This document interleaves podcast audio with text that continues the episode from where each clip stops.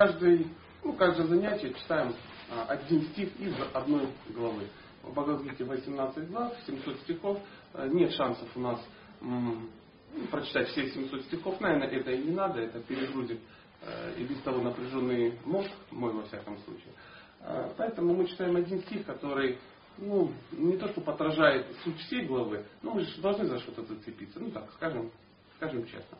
И вот э, сегодня я выкопал 47 стих, вот как-то оно всплыло, и мы его прочитаем. В зависимости от этого а, обсудим, ну, что из этого всего получилось. Э, я постараюсь адекватной ситуации ну, излагать э, то, что мне пришло в голову. А вы не стесняйтесь, и может быть, если какие-то вопросы возникли. Ну, вчера поняли, да, сам алгоритм, как это происходит. То есть э, ничего страшного и необычного как бы нет. Какая-то дикая квалификация, там, ну, годы проведенные в отречении, там, я не знаю, житие в храмах каких-нибудь или э, какое-то высшее теологическое образование, в принципе, в принципе, не надо. Надо включить здравый смысл, вспомнить немножко из жизни и совместить это с довольно практическим ну, чтивом. А, как это все происходит? Я читаю стих на санскрите, читаю на русском языке и комментарии, которые к нему как бы есть. А, на санскрите, ну, такова традиция, что ты делаешь, санскрит тоже есть. Его слушать даже благоприятно. А, кто знает, кто не знает, но все ведические писания, они написаны в стихах. Почему? Ну, не потому, что у кого-то там на талант Пушкина надо было пристроить. Ну, в те далекие времена это было нормальное явление. Люди изъяснялись в стихах. Нам сейчас, мы уже лишены немножко этого счастья. Мы-то и без стихов с трудом изъясняемся. А у них это было принято. То есть ла-ла-ла-ла-ла-ла-ла. Поэтому, когда мы читаем, что в, в идеальных мирах, скажем так, каждый шаг это танец, каждое э, слово это песня ну, вот нам остается только разводить руками и принять как есть. Вот это так. А в чем еще плюс стихов? Стихи э, на санскрите, они складываются определенными правилами. Есть очень, ну, нам этого не видно, но есть очень строгие правила грамматики, как это все ну, строится. Поэтому э, это одна из защиты, как защищаются э, ведические писания от из, ну, искажений. То есть есть определенные размеры, есть определенные ритмы, и просто меняя ну, какие-то слова, да, а, ломается ну, конструкция. Поэтому рассказывают, что ну, если ну, добывают какие-то там папирусы э, древние и начинают сравнивать с ну, современными изданиями, нет различий. Это приятно. В всяком случае, это успокаивает сердце, потому что ну, мы люди воспитанные, выросшие в христианской культуре, нам всегда очень обидно, если там какие-то ну, изменения, кто-то там что-то залез, выкинул там что-то, там, там какой-то синоидальный перевод, не синоидальный, там какие-то апокрифы или как-то они там называются, то, что не вошло, то, что вошло, кто-то подрихтовал, под... и это всегда достаточно грустно. Мы начинаем грустить и говорим, ну как же так, почему, кто, ну, кто посмел. На самом деле все писания, а та же Библия, она тоже написана в стихах по большому счету. Ну, так как мы вообще оторваны от первоисточника, ну, имеем то, что ну, имеем. Поэтому Приступаем. Значит, звучит это так. Э, это вторая глава Бхагавадгиты, а, стих 47. Извините за санскрит, сами понимаете. कर्माणि वाधिकारिते मा फलेषु कदाचन मा कर्मफलहेतुर्गुर्मा ते सन्होस्त्वा कर्मणि Звучит по-русски это так. Ты не можешь выполнять предписанные тебе обязанности, ты можешь выполнять предписанные тебе обязанности, но у тебя нет права наслаждаться плодами своего труда. Никогда не считай, что результаты твоей деятельности зависят от тебя, но при этом и не отказывайся от выполнения своих обязанности. Стих важный, я э, еще раз прочитаю. Может быть, до конца не все будет ясно. Поэтому у нас есть язык, мы можем задать вопросы, получить, может быть, какие-то ответы, это дело обсудить, возможно, мы к концу нашей встречи поймем, о чем речь. 2.47. Ты можешь выполнять предписанные тебе обязанности, но у тебя нет права наслаждаться плодами своего труда. Никогда не считай, что результаты твоих действий зависят от тебя, но при этом и не отказывайся от выполнения своих обязанностей. Комментарий. В этом стихе рассматриваются три вопроса. Обязанности, предписанные шастрами, действия по собственному усмотрению и бездеятельность. Предписанные обязанности – это деятельность в соответствии с гунами природы, под влиянием которых находится данный человек. Действием по собственному усмотрению относятся, э, относятся тем, которые совершаются без дозволения свыше. А под бездеятельностью подразумевается отказ от выполнения своих обязанностей. Мы потом к этому вернемся. Господь советует Арджуне не оставаться бездеятельным, но выполнять предписанные обязанности, не привязываясь к результатам своих действий. Тот, кто привязан к плодам своего труда, становится причиной действия. Поэтому он либо наслаждается последствиями своей деятельности, либо страдает от них. Предписанные обязанности можно разделить на три категории. Повседневная деятельность, деятельность в чрезвычайных обстоятельствах и деятельность, соответствующая желаниям человека. Повседневная деятельность, которой человек занимается в соответствии с предписанием шаста, не стремясь к плодам своего труда, это деятельность в гуне благости. Деятельность ради плодов становится, деятельность ради плодов становится причиной нашего рабства в этом мире и потому считается неблагоприятной. У каждого есть право выполнять предписанные ему обязанности. Однако при этом надо действовать без привязанности к результату. Такое бесстрастное выполнение своих обязанностей, несомненно, выведет человека на путь к освобождению. Именно поэтому Господь призвал Арджуну сражаться из чувства долга и не думать о результате. Отказ Арджуна от участия в битве был проявлением материальной привязанности. Подобные привязанности препятствуют освобождению. Любая материальная привязанность, будь то к деятельности или к бездеятельности, служит причиной материального рабства. Бездеятельность греховна. Поэтому Арджуна мог выйти на благой путь, ведущий к освобождению, только выполняя свой долг, сражаясь в битве. Конец комментария. Может быть, ну, буквально в двух словах, что как бы происходит. Мы ну, вчера об этом говорили, но ну, повторим для лучшего уяснения ситуации. Сам диалог, он происходит между двумя воинами. То есть Э, случилась какая-то битва крайне серьезная, э, и э, собрались воины, и с одной стороны было два товарища, герои наших, нашего повествования. Одного звали Арджуна, он был ну, одним из очень-очень крутых воинов, кшатрием.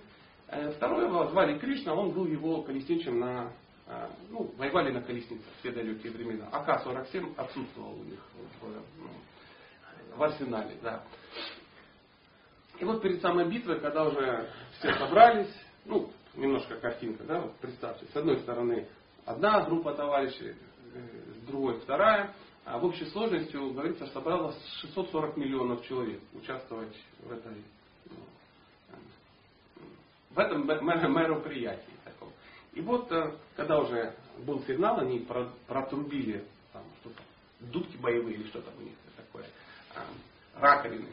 А, и когда уже практически вот собрались воевать, э, Арджуна говорит, друг мой, а ну подвези ко мне поближе, я хочу посмотреть, кто вообще собрался, а, с кем мы сейчас, ну так, будем сражаться. И тут его подвозит, это было не случайно. А, он говорит, ну смотри, кто пришел. Он смотрит и видит, что с той стороны масса родственников его там, дяди, ну, отсутствие тети было как бы тоже нормально, там не было тети, а были дяди, братья, деды, там, учителя, то есть, ну, все близкие товарищи, все. А с кем-то он учился, у кого-то он учился.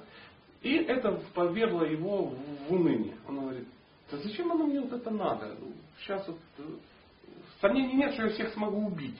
Но хочу ли я это? Он был ну, адекватный человек, он был арием, он жил по понятиям, и просто убивать кого-то ради своих целей он посчитал не, ну, ненормально.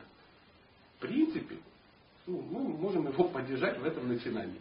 Тоже убийство родственников ну, не является какой-то радостным каким-то событием.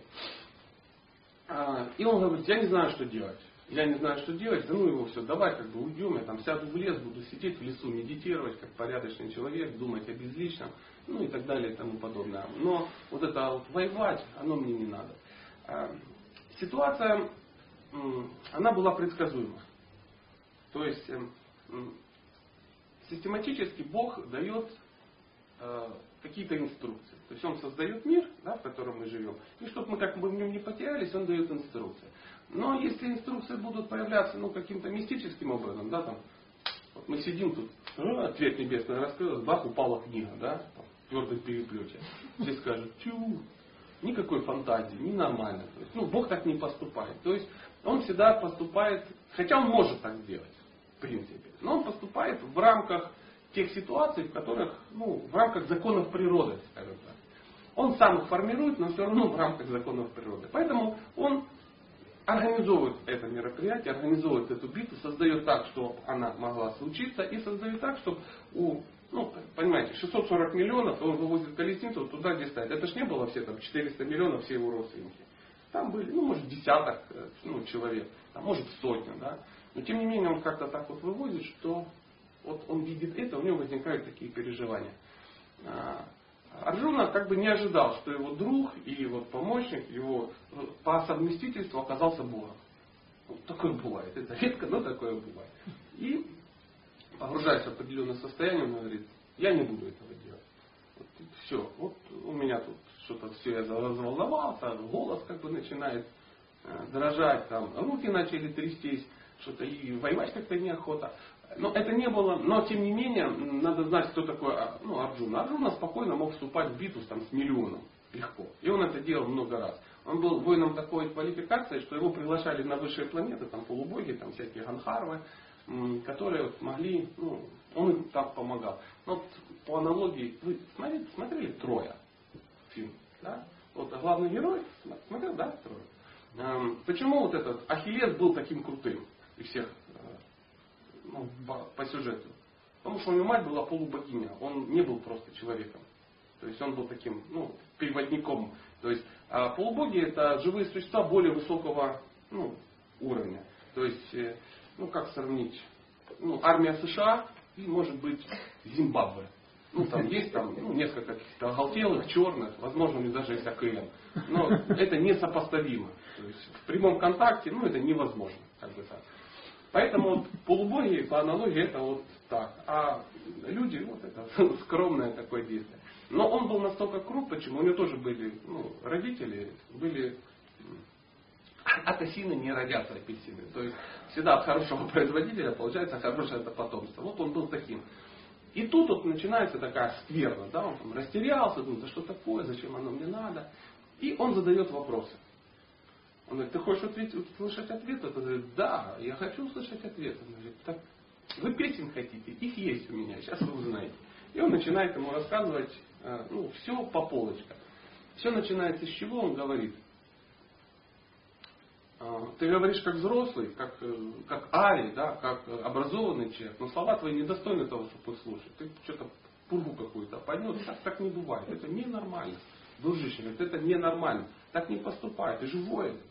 И воины должны быть счастливы, когда они ну, имеют возможность сражаться. То есть, какая тебе разница? Если ты в бою погибнешь, ну, по всем вот этим а, кшатрийским законам, там, самурайским, да, он уходит в рай сразу. Если, погиб, э, если погибает, если остается живым, вот так и карты в руки, наслаждается тем, что захватил, то есть нет у тебя никаких потерь. И он ему со всех сторон начинает объяснять, почему это нужно делать. Потом он ему говорит, ты вот беспокоишься, что ты там всех поубиваешь. Но что-то ты мыслишь в рамках вот одной жизни. Вот, вроде серьезный человек, а забыл про реинкарнацию, про вот эти все штуки, что душа бессмертна, что она никогда не умирает, что меняется только тело. И вот эти все вещи начинает ему рассказывать. Ну, по идее, кому об этом рассказывает? Ну, нам рассказывает, да, чтобы мы как бы погрузились, а всегда нужна какая-то интрига. Ну, понимаете, просто получить какую-то информацию, вот как сказки, да сказка, какая-то информация, там должна быть какое-то действие, там кто-то куда-то пошел, там кого-то съел, ну не знаю, убил, там на Змея Горыныча куда-то полетел. Без вот этого сюжета людям ну, очень тяжело ну, понимать, как, как детям. Да? Начинаешь детям что-то, ну, какие-то истории про папу Карла рассказывать, чтобы они восприняли ну, какие-то истины. Вот так вот Бог нам рассказывает вот, ну, в рамках вот этой чудесной книги. Сюжет, естественно, ну, можно сказать, гениальный. Почему? Ну, человек в экстремальной ситуации задает вопросы, и он ему начинает рассказывать э, ну, разные виды наук. Каждая глава – это описание какой-то йоги. Вот, например, мы вчера обсуждали, что первая глава называется Арджуна Вишада йога. То есть это йога отчаяния Арджуны. Вторая называется... Да, это русский вариант такой, ну, чтобы нас не травмировать, ну, пишется э, краткий обзор, краткое изложение Бхагавадгиты, да. Но у нее есть санскритское название, называется Санхья-йога. Санхья-йога это наука об, о мироздании. То есть есть прямо такая наука, как санхья-йога, то есть как что сделано. Ну, как все, как все это работает. Вот, по примеру, ну, представьте, что это, а что представьте, это гипсокартон. Да, вот мы живем в мире в каком-то, да, вот, вот ходим по улицам, видим там какие-то дома, фасады, но мы не видим, что происходит ну, внутри. То есть мы не знаем, кто там живет, ну, в большинстве своем. Мы не знаем, как это работает. Вот мы сейчас э, вот видим здесь потолок, пол, да. То есть мы видим только линолеум, обои. Ну, мы догадываемся, что под линолеумом у нас гипс. Да? Но под гипсом находятся профиля, там находятся какие-то коммуникации, наверняка же они где-то тут ну, есть электрик, ну все вот это, все, арматура какая-то, несущие какие-то вещи. Но мы этого не видим. И вот мир, он так же само устроен.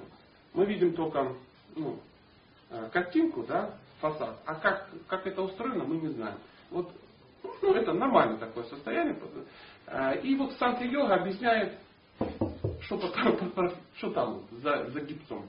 То есть как устроено, кто ты, кто там, как это работает, почему ты здесь находишься, каков смысл жизни, каков вообще смысл, что ты здесь вот это все, ну, потому что, но, чтобы эту науку понять, нужна, вот как мы начинаем, йога отчаяния. То есть ты должен в чем-то разочароваться. То есть ты живешь, живешь, когда у тебя все хорошо, ну, такой, так, так иногда может казаться. Ты живешь, ты там молод, хорош, образован, какая-то денежка, тебя любят девушки и тому подобное. А, удачлив. Но потом как-то вот смотришь что-то, ну, весна прошла, осень началась.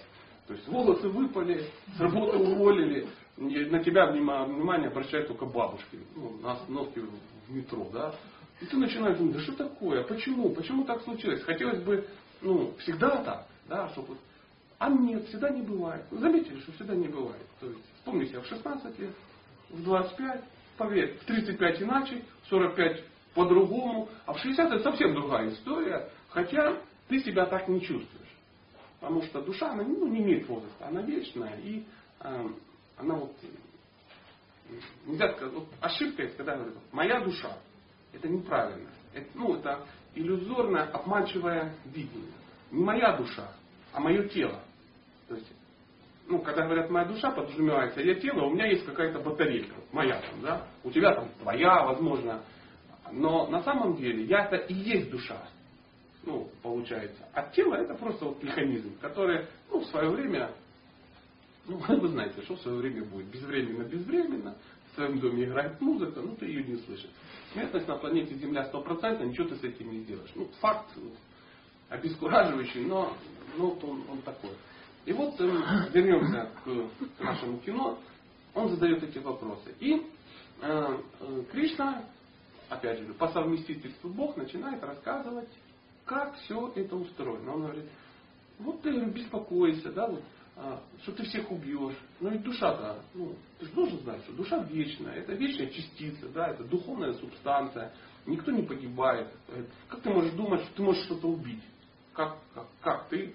То есть ты забыл, что все это дело управляется. Много на себя берешь. Ты много на себя берешь, мягко говоря. Он говорит, ты вообще просто меня расстраиваешь ну, своим подходом к, к решению этого вопроса. Так не, так не бывает. Смотри. А потом он что дальше идет. Он говорит, смотри картинку. Хоп, ему открывает картинку, говорит, ты видишь? И он видит, что там уже все погибли. То есть, ну, в будущее чуть-чуть задвинул, да, то есть, ну, для Бога это не сложно. Он показывает, смотри, все равно все погибли. Почему? Ну, потому что я Бог, это нормальное состояние. То есть, ну, я всех собрал, знаете, как вот анекдот, когда тонет корабль какой-то, ну, известный, да, говорит, боже, ладно я грешник там, или там грешница, а вот эти вот 3000 человек хороших, почему они как бы тоже тонут? Бог появляется, говорит, я вас, говорит, три года собирал. То есть все просто так не происходит. А, мы надо думать, что есть случайности. Но случайность это просто как необъясненная закономерность. И все. И он ему показывает, все уже погибли. Все погибли. Хочешь в этом участвовать? Если ты хочешь участвовать, то тогда ты можешь участвовать в нашем процессе, в нашем шоу. Да? Ты можешь сражаться, выполнять свой долг и всякое такое. Не хочешь? Я тебя не волить не буду. А, колхоз дело добровольное.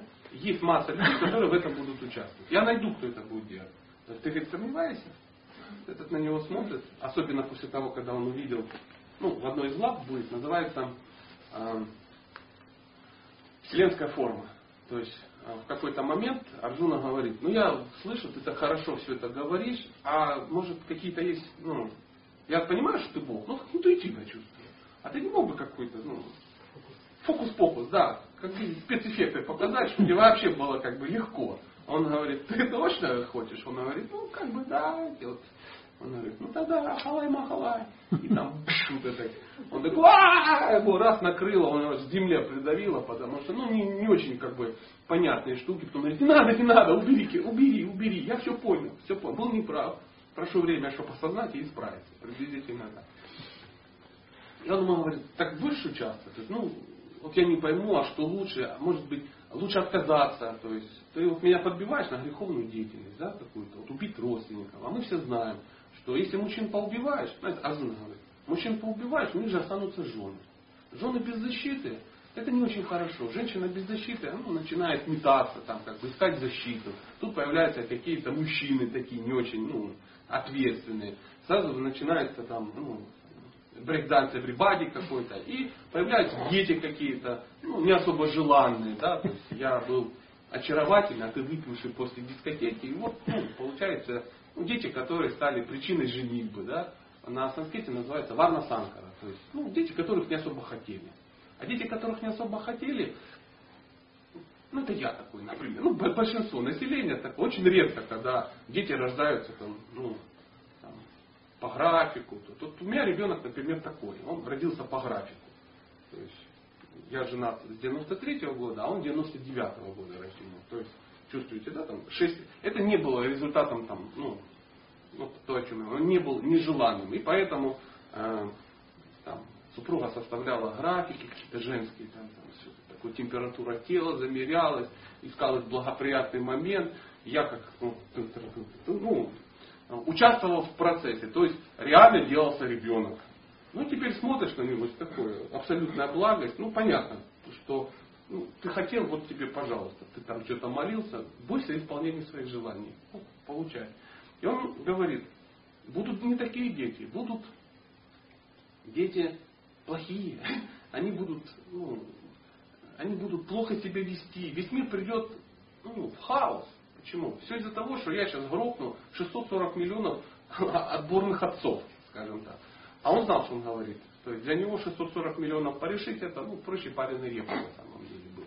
И он потом это докажет. Кстати, потом, когда процесс начнется, он всем покажет, ну, Кузькину мать, да, как говорил. Пять человек осталось, да? Ну, семь. Семь, там, ну, может, девять, ну, очень мало. То есть за 18 дней накрошили 640 миллионов. Вот были события, я понимаю. Тут, тут э, 6 лет Второй мировой войны столько, ну, не, не, а очень старались.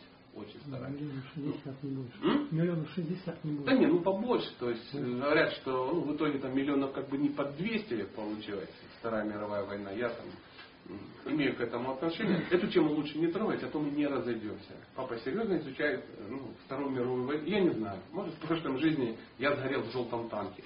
И ну, поэтому есть такая привязанность. И вот он говорит, так может лучше не делать. Он говорит, не думай, что если ты что-то не будешь делать, это не греховно. У тебя есть долг. И тут всплывает вот этот термин долг. Ну, что такое долг? На санскрите это называется дхарма. Что такое дхарма? Это природа живого существа. Вот я вот такой, да, вот я родился со всеми, ну, вот, вытекающими последствиями. Мне 40 лет, я русский, мужчина, 100 э, килограмм, с таким-то образованием, ну, гражданин там такой-то страны, там, ну и тому подобное, и тому подобное. А, и у меня есть какие-то природные качества. Они не случайны. То есть не, не так, что вот, э, ну, все рождаются такими нулями, да, и каждый...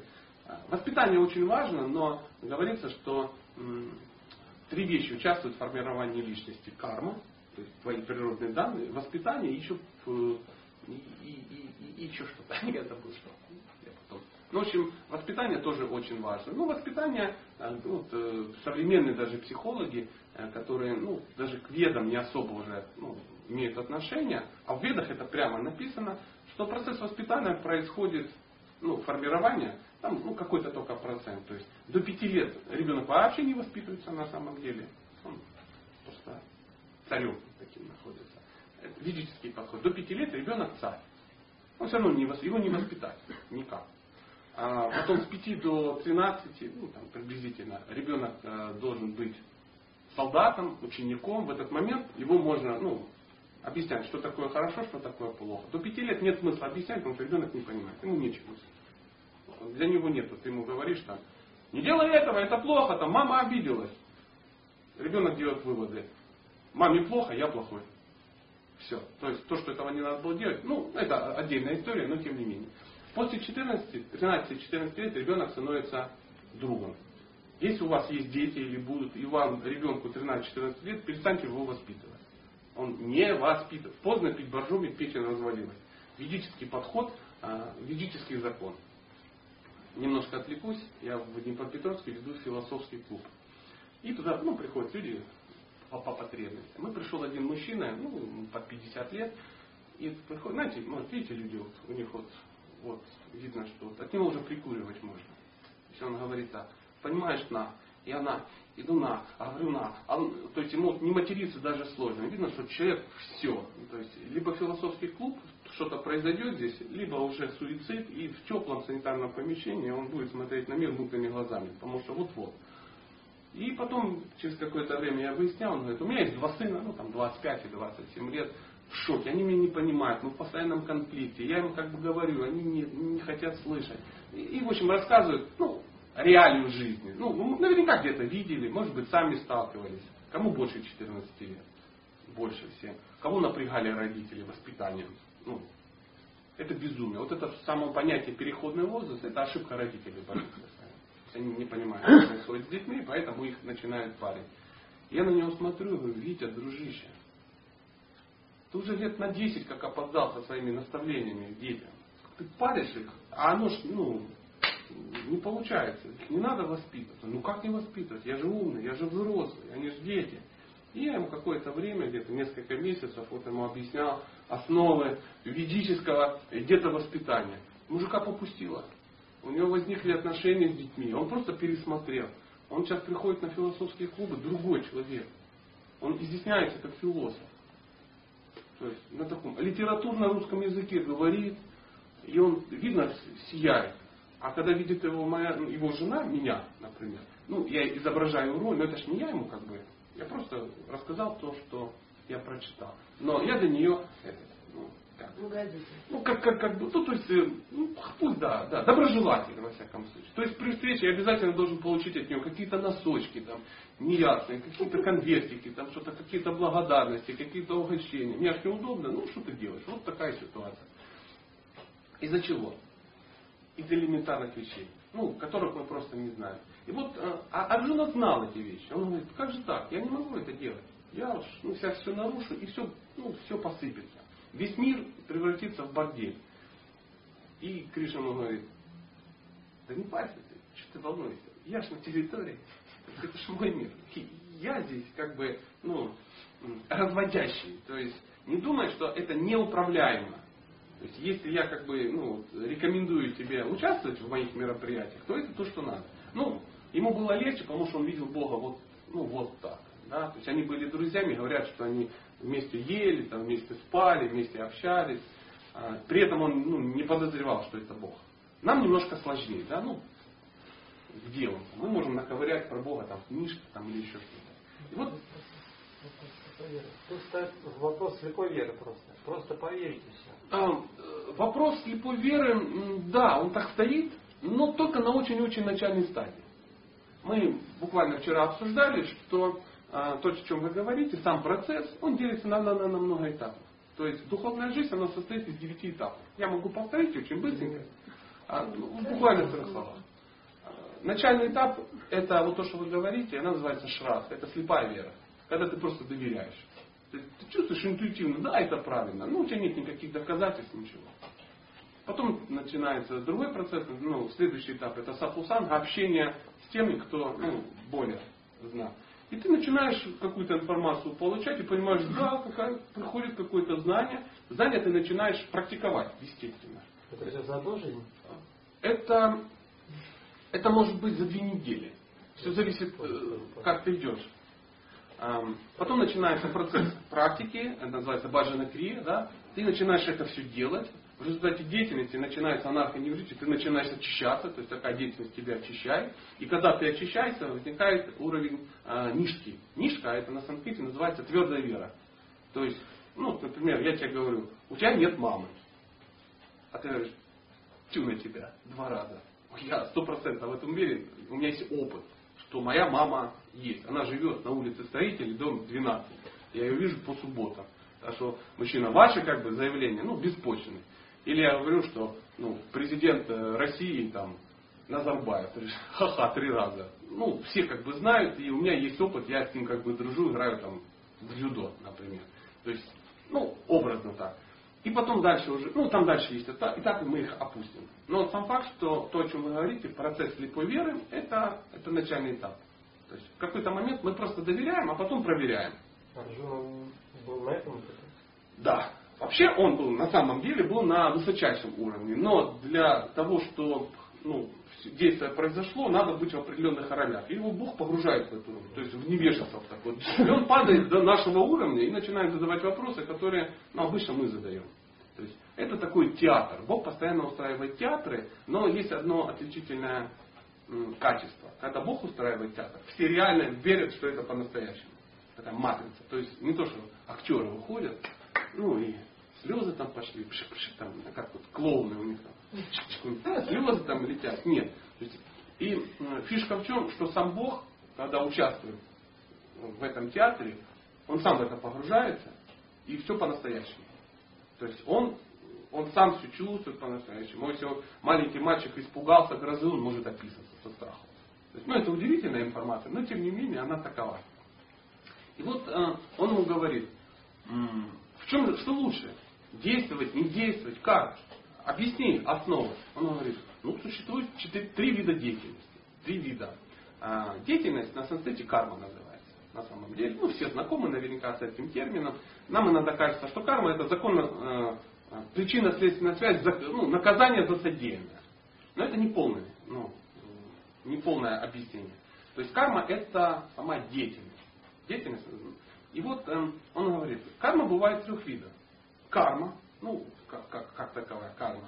И карма это благочестивая деятельность, основанная на священных писаниях. То есть, если ты что-то делаешь, ну, и это соответствует священным писаниям, то есть соответствует эталону какому-то, то, соответственно, это автоматически является благочестивой деятельностью. Результат благочестивой деятельности, а, ну, какие-то наслаждения. То есть, ну, неважно не какие там. В этой жизни, в, рай, в раю там где-то там. То есть ты делаешь хорошо, тебе приходит хорошо. А, вторая деятельность называется викарма. Викарма – это деятельность греховная. Что значит греховная? Она не соответствует ну, основам. Да? Эталону, да. В результате нетрудно догадаться, что за это есть определенные последствия. То есть, то есть ты делаешь неправильно, у тебя есть неправильные ну, результаты. Тоже достаточно справедливо. Если пьешь много водки вечером, утром болит голова. Все, все очень просто. И оказывается, но, но Арджуна что говорит? Она, ой, Кришна что говорит Арджуна? Существует еще один вид, называется акарма. А карма это когда у тебя нет последствий никаких. Ни благоприятных, ни неблагоприятных. И он стоит в тупик. Ну, Арджуну этим. Он говорит, так что, ничего не делать? Возникает мысль, а можно ничего не делать? И вот если я не буду ничего делать, да, я буду тупо сидеть и не буду делать никому плохо, и не буду делать хорошо. И тогда у меня вот нету плохой деятельности. Мне не придется ни в рай, ни в ад, никуда. а сразу Богу как бы. Ну, вот он такой, чистое дитя, уга-уга и улетел. Он говорит, не-не-не, сыночка. Э, а карма это не деятельность, ну это не бездеятельность. Это деятельность без привязанности к результатам. То есть ты делаешь, вот стих об этом говорит, ты выполняешь свою природу, но при этом ты не думаешь, что от тебя зависит результат. Немножко может непонятно или Нет, все понятно. понятно, да? Понятно, понятно. Это очень, это очень хорошо, потому что я долго мучился над этим вопросом. Ну, вы, вы люди, полиция, видно, благочестивы, вы сразу все въезжаете. Мне приходится как бы, ну, сверлить немножко башку, чтобы понять. Это прослеживается и в других тоже. Это, это везде, по- это Везде, закон, независимый от... чем прелесть? Это не религия. То есть то, что м, идет дождь, он идет, ну, он просто идет. Да? То, что э, в теплый воздух поднимается вверх, это просто закон. То, что бывает карма, а карма или карма, это закон. Независимо, мусульманин ты, христианин, буддист или там, ну, Арифлейм. Ну, я не знаю, ну, как- кому как повезло обусловиться в этой жизни. У меня такой образ, что-то вспомнилось. Я даже не знаю, чем они занимаются, но вот слово красивое. Косметика. Косметика, ну, бог с ним, да. То есть, либо, э, есть, бывает там, не знаю, секта экономии э, дизеля, это сейчас очень популярно, сейчас все экономят э, 10 или 20 процентов, вот сейчас куда ни пойдешь, везде, все экономят, сейчас все торгуют нефтепродуктами. В нашей стране, во всяком случае, все, друг другу. Причем, Причем все те, вот даже у которых машины нет, они все равно экономят 10, 10%. То есть, ну, такая секта. Ну, ну, что ты не делаешь. Секта это, знаете, что такое секта? Ну, раз мы добрались до этого. Иногда там друг друга... Примерно. М? Примерно. Но есть объяснение. Секта это э, определенное общество, живущее по определенным э, правилам. Вот и все. Ограничено какими-то правилами общими Внутренне. внутренними какими-то правилами. Это и есть секта на самом деле. Но у нас секта немножко ну, дискредитирована, нас обвиняют друг друга. Я говорю, ты секта? Нет, я не секта. Ну, один не знает, что говорит, другой пугается. Один говорит, ты член общества, живущий по каким-то правилам. Не, не, я не такой, я не живу в обществе ни по каким правилам. Ну, это, это иллюзия. То есть это ну, подмена понятий. Как. Поэтому, когда говорят, ты сектант? Я говорю, конечно. Конечно, я сектант. Ну, напрягаются. Обычно ну, так не должно быть. Человек должен отрицать, а я издеваюсь. Ну, про- простите, я такой циничный гад. И вот эм, что такое, ведем, акарма, да? Акарма, как определиться, что деятельность без последствий? Бог говорит, все очень просто. Если результатом твоей деятельности ты ну, не пользуешься, да, полдали, ты к ним не привязан, и ты их посвящаешь мне, чьи результаты, того и последствия. Такой несложный закон. Ты готов на это делать? Я, я тебе говорю, ну, что мне нравится, ты так делаешь, все последствия мои. Живое существо говорит, очень интересно.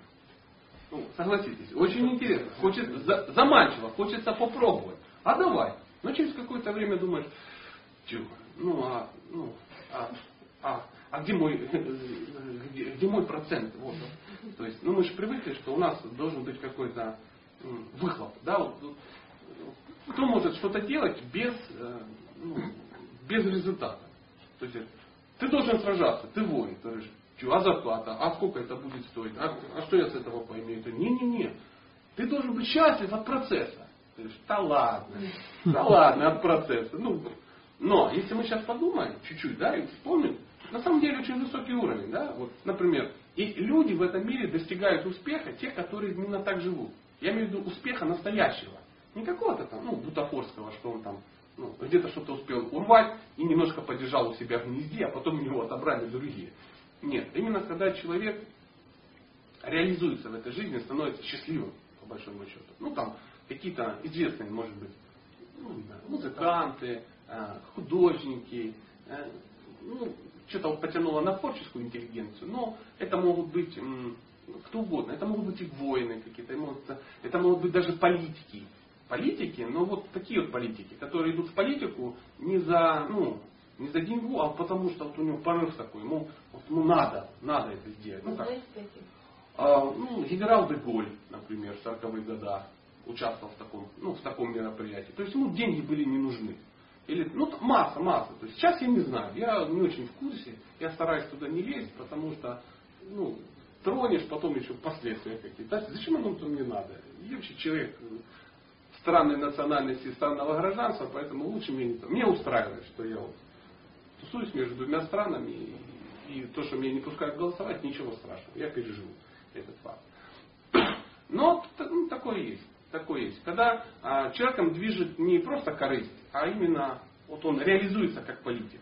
Ну, вот, например, был такой, ну, я не знаю, как он, как, дай бог памяти, английский премьер-министр года Второй мировой Черчилль.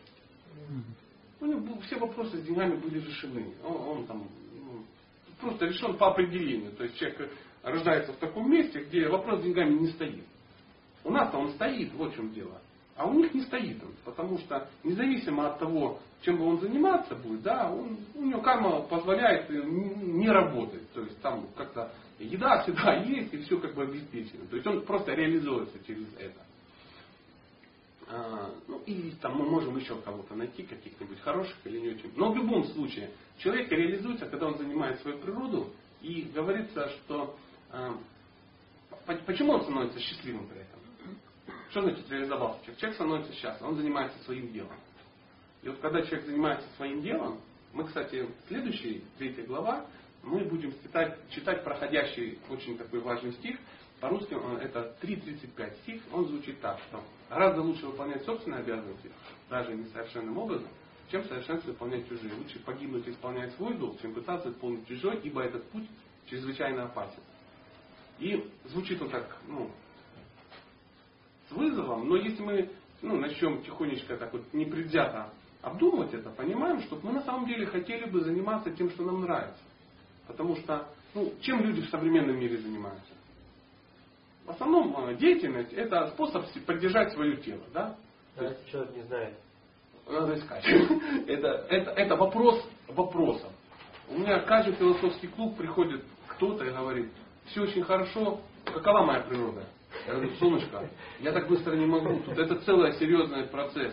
Надо, надо как бы ну, разбираться, чем, от чего ты получаешь удовольствие, что ты делаешь, чем ты занимаешься, что бы ты готов был делать, если бы вопрос с деньгами был решен, э, что ты делаешь, что людям вокруг нравится, что ты делаешь, что у тебя в гороскопе. То есть вот это все надо собрать, но в итоге чем бы ты занимался, если ну, тебе не надо было себя поддерживать. Да? Но некоторые говорят, я бы на диване лежал, там, я бы путешествовал. Ну, какие-то, или там, катался на машине. Ну ладно, ну покатался ты на машине. А потом, ну, когда накатался, как бы ты реализовался? Ты реализовался лежа на диване или профессиональный путешественник? Хотя есть и такие. Конюхов. Конюхов. Прикинь, вот, вот, вот прет, прет, да. Поэтому это очень важный вопрос. Очень важный вопрос. Но у Арджуны на самом деле этот вопрос не стоял. Да он уже решен был, воин по природе. Он был по, и то, что он был по природе воин, это было очевидно. То есть э, ведическая культура, они, в чем было воспитание? Конечно, детей воспитывали, но при этом просто внимательно смотрели их природу. То есть вначале все одинаковые, да, вот они растут, растут, они смотрят. Ну, ну пример. Э, есть такая система, Варнашама. Варнашама это четыре сословия и четыре уклада жизни вместе. Э, что значит четыре сословия? Это браманы, кшатрии, вайши и шудры. Браманы это интеллектуалы, преподаватели, учителя, то есть мозг общества, скажем так. А кшатрии воины, управленцы, вайши суета, денежка, коровы, ну, ну торговцы. Ну да, то люди, которые могут ввести добавленную стоимость. Вот человек, который может ввести добавленную стоимость, это вот вайши, 100%. Шудры – это люди, которые не могут вести добавленную стоимость, но они реально умеют делать что-то руками. То есть они, они могут. Вот просто. И вот эм, в идеале это общество, оно, ну, каждый из нас ну, кем-то является, очевидно. Мы об этом просто, возможно, не знаем. И я иногда так, такой тест провожу. Вот представьте, вот, ну, например, там, нас там 20 человек, да, там 30 человек, мы попадаем на необитаемый остров. Ну, просто раз попали. Мужчины и женщины разного возраста. Все, вылезли, сели, посмотрели, успокоились, шок прошел, аффект ушел, и мы думаем, что теперь делать. И через какое-то время начнется естественный процесс расслоения. Ну, то есть это в идеальной ситуации, в чистоте такой. Когда нету... Она будет однозначно. Дело в том, что нету, нету связей, нету традиций, нету э, твоего образования, да, нету твоей работы, нету родителей, нету общества, государства, социального заказа. И поэтому я говорю, необитаемый остров, да, пальмы и все, пляж, все сидят. И через какое-то время кто-то скажет, да что вы уселись? Ну-ка пошли тащить обломки корабля, там остались продукты, все тащим туда, и надо строить там что-то. И очень многие встанут и пойдут за ним, потому что очень важно, чтобы ну, за кем-то идти. Не все лидеры, правда? Вот иногда, да ну мне вот это надо, я лучше тихонечко. Куда нести? Куда нести? И вот взяли и понесли. М? Да, да, и они при этом счастливы. Но тут чувствует, человек вот комфортно себя чувствует. А это чувствует, что но тут же появится кто-то, который тут же пойдет где-то кокосиков там нарубит, тут хоп-хоп-хоп, тут это два кокосика обменяет на три. А, и как это раз, через какие-то движения, что-то тут у него уже получилась какая-то хижина, ему уже кто-то что-то должен, кто-то что-то должен, суета какая-то, он уже кокос обменял на что-то, тут вокруг него уже появляются какие-то женщины, которые хотели бы участвовать в этом процессе, он их может уже поддержать там, но при этом он часть откидывает лидеру, который ничего не продает, он все это организовывает туда-сюда, вокруг него опять люди какие-то появляются.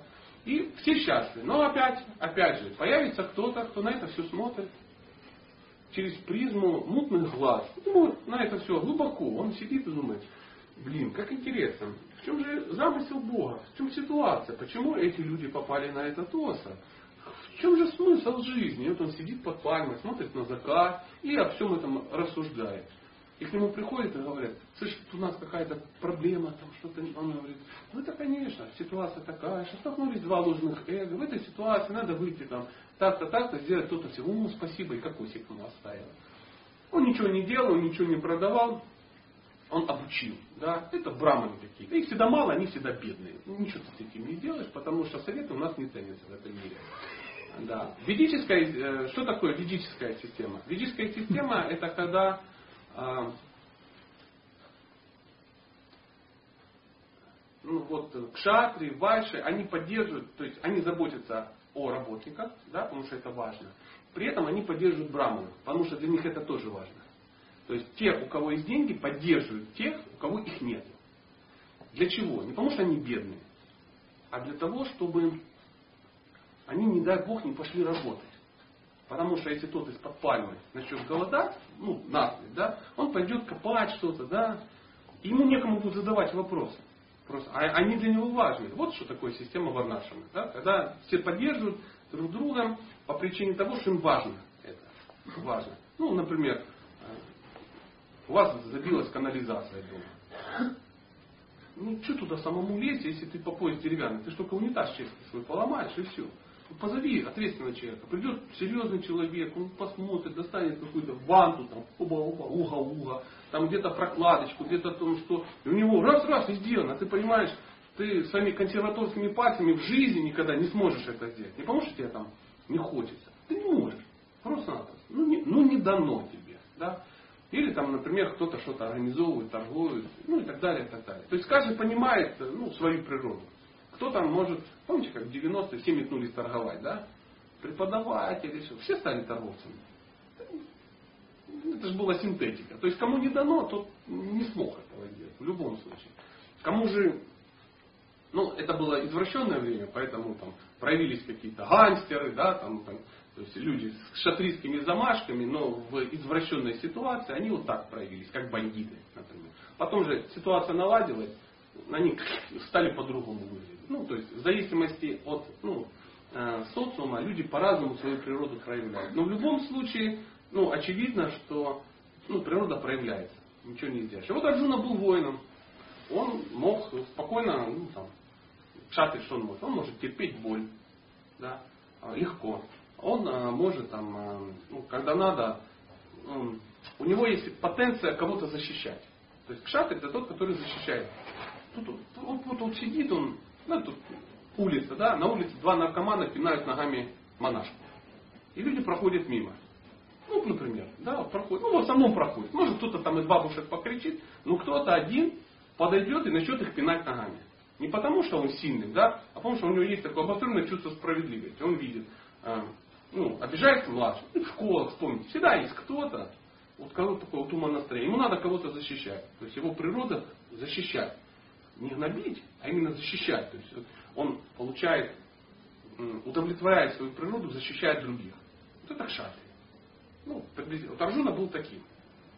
И вот э, э, э, Кришна ему объясняет, что ты должен делать, вот как это говорится, ты можешь выполнять предписанные тебе обязанности, но у тебя нет права наслаждаться плодами своего труда. Почему он говорит, что нет права наслаждаться плодами труда?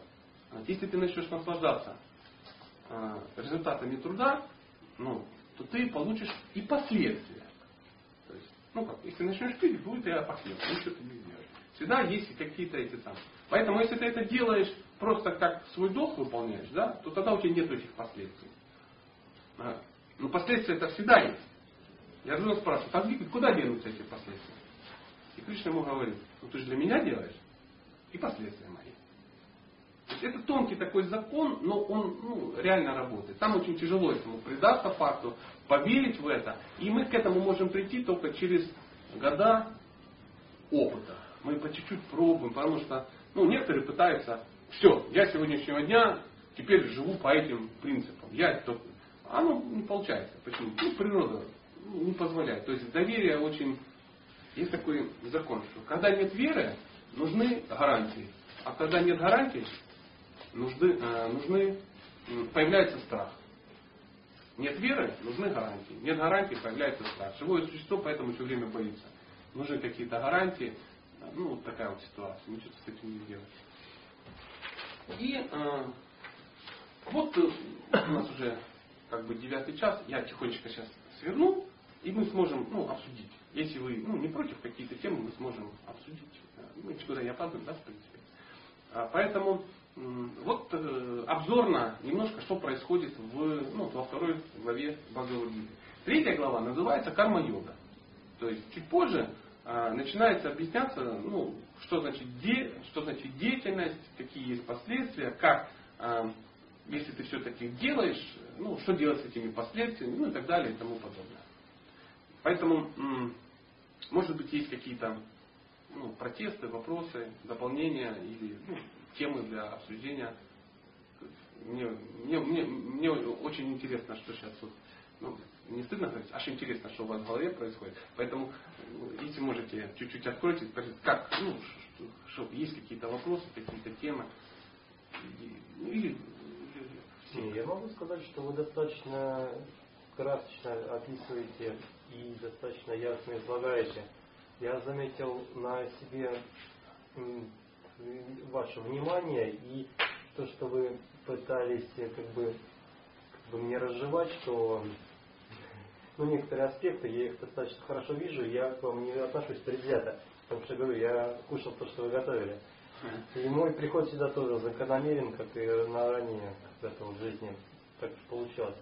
И, и, и, и для себя я вот сейчас ну, достаточно прозрачно вы можете открыть доступно то, что вы э, реанимировали того человека за два месяца, который был, который приходит это становится ясным, то что я сейчас сделал три записи на листочке, это как бы для себя понял, то есть, у был вопрос предыдущий, можете ли вы, оперируя, скажем, некими знаниями, э, указать человеку путь. Для этого я считал, что это невозможно сделать, потому что человек все-таки должен как бы сам заглянуть в себя и разобраться. Сейчас я немножко поменял свое мнение и считаю, что может, может человек, то есть обладающий опытом, я просто не встречал людей, которые обладают очень большим опытом. На самом деле опыт, если он очень большой, это возможно сделать и возможно действительно указать. Я не буду сейчас говорить, что это первая истина или первоисточник, то есть э, тут же вопрос касается опять же веры, да? Но в данном случае я для себя понял, что вспомнил свое детство, сейчас я к нему сейчас все больше и больше обращаюсь, потому что я для себя его, от себя его отмел, сейчас я к нему возвращаюсь, как вот к первоисточнику. И я помню себя, что я был рожден действительно воином, и чувство справедливости во мне стояло ну, очень остро, очень острое. И практически оно до самой вот службы в армии стояло. После, после того, в общем, перешел вот такой переломный момент, и меня как бы обратили, ну, то, что, ну, вот если брать так условно, в рабочие, в рабочие. А родители меня все, все прочили как бы в руководители. Вот эта вот тройственность во мне сейчас, она вот борется, переламывается, и я сейчас фактически вот и в поиске. Кто ищет, что такое, это однозначно. Однозначно. Ну, а, да, да, ну у нас не то, что там можно, знаете, цифру повесить, там, 1, 2, 3, 4. Да? То есть есть всякие аспекты, что достаточно шире, но тем не менее над этим надо работать. И вот текст, то, что Хават Гита вы трактуете, даже вот с вашей интерпретацией, действительно, он ну, очень мощный и очень насыщенный, скажем так. То есть э, каким-то образом, ну бывает, что вот стихи рождают эмоции. Вот текст, он ну, включает какие-то в голове шестеренки, которые вот именно вот встают именно должным образом и само срабатывает. То есть, ну, то, что говорится, проясняется голова. Халай Махлай, это классно. У меня самого проясняется. Я вам говорю, а проясняется. Это вообще основная задача, чтобы самого прояснилось. А вот можно задать вот эти Да, да, да. А, скажем так, применительно вообще вот, вот к нашим, к нашим аспектам жизни, к реалиям. То есть мы вот говорим о каком-то ну, достаточно теоретическом таком э, варианте, да, а вот в нашей обычной повседневной жизни как может проявляться э, э, деятельность без последствий, в смысле без привязки к последствиям? Да просто делай все. Это что значит, что значит просто делай? Ну вот как бы я не знаю, может быть более какой-то приземленный такой вариант. Э, более приземленный здесь вариант. Сейчас. А, да, правильно, здесь и сейчас, но мы всегда начинаем ну, что-то делать, у нас есть какой-то мотив. Что движет нашим мотивом? И может двигать что? Поддержать свое тело, то есть заработать деньги. На, на что вы смотрите, когда видите вакансию? Вакансия такая, и там написано, такие-то обязанности, та -та -та -та -та, цена вопроса. Человек смотрит часто на цену вопроса. Он листает и смотрит, что 25, 25, 35, 35, 40, 40. То есть 25 ему не хватает, 35 ему мало, 40. И он смотрит 40. Но, возможно, эм, вот очень важно, куда он смотрит. Если он смотрит на то, что надо делать, а не то, что он за это ну, будет получать, то тогда он на верном пути. То есть он смотрит, как бы занять свою природу. Он знает, я хочу заниматься бабочками. Я по жизни обожаю бабочек. Я люблю бабочек. Я знаю про бабочек все. Я только что придумал про бабочек, не заготовленный вариант. Я знаю все про бабочек. Я знаю, как они летят, куда они, где они размножаются, для чего они, как они все называются. И при этом человек идет работать охранником в супермаркет. Потому что, как ему кажется, за бабочек он деньги не может получить, а за охранника супермаркет ему заплатят там 25 тысяч рублей в месяц. Гарантированно. Гарантированно, да. И вот он, он придет там 3 числа, ему дадут, он пойдет, заплатит там, и тому подобное. То есть человек, э, ну, мотив важен какой-то. Разумный человек, очень сильный, ну, и разумный, он выберет бабочек. Хотя там может быть написано 4 тысячи снизу. Но, но, есть один страшный закон в, в этом мире. Если вы сталкиваетесь, есть такой лектор Руслан Нарушевич. Не сталкивались? Я вам завидую. Почему? Потому что если вы сейчас тихонечко запишете это имя, в интернете качнете, и вы начнете слушать, вас Мартин сюда, сюда приедет Мартин, ай-яй-яй, я люблю Воронеж. Вас в брызги просто, у вас жизнь изменится. Я вам отвечаю просто. Вот Настолько это удивительно. Я не знаю, что вы пишете. Пишите, пишите. Очень удивительно. Руслан Нарушевич. Потрясающая личность. И вот он описывает э, законы, э, ведические законы, и он описывает, что та деятельность, закон какой, та деятельность, которой вы занимаетесь, и те средства, которые к вам приходят, они не пересекаются. То есть нам иногда кажется, что мы зарабатываем то, за что нам платят деньги за то, что мы делаем. Но на самом деле мир иначе чуть-чуть устроен. Сейчас тут просто услышишь, я доказываю я, ученик, просто... догадывался об этом. Да. Смысл в том, что ты получаешь то, что ты заработал, ну, твое благочестие с прошлой жизни. И оно распределяется по твоей нынешней жизни. А сегодняшняя жизнь ты зарабатываешь свою будущую. Поэтому а, ты, в этой жизни ты получишь копейка в копейку все, что тебе положено. Все. Даже если ты будешь тупо сидеть на диване, но это невозможно, потому что мы люди деятельные. И вот э, разумный человек, который живет по ведическим законам, он начинает сосредотачиваться, ищет свою природу и на той деятельности, которая соответствует его природе. И ему деньги, ему положенные, они приходят через ту деятельность, которой он удовлетворен, и вокруг удовлетворены все. Но это очень сложно, потому что нужны гарантии, есть страх. А ну кто за бабочек будет платить?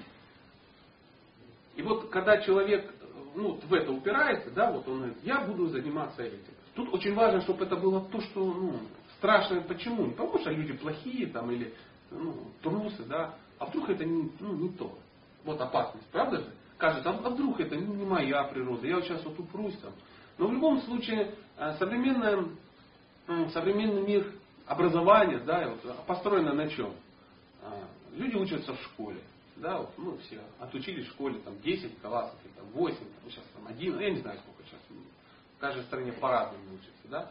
А, обучили среднее образование, ну все получили, потому что надо. Мальчики туда, девочки, все в кучу запихали, все там отходили.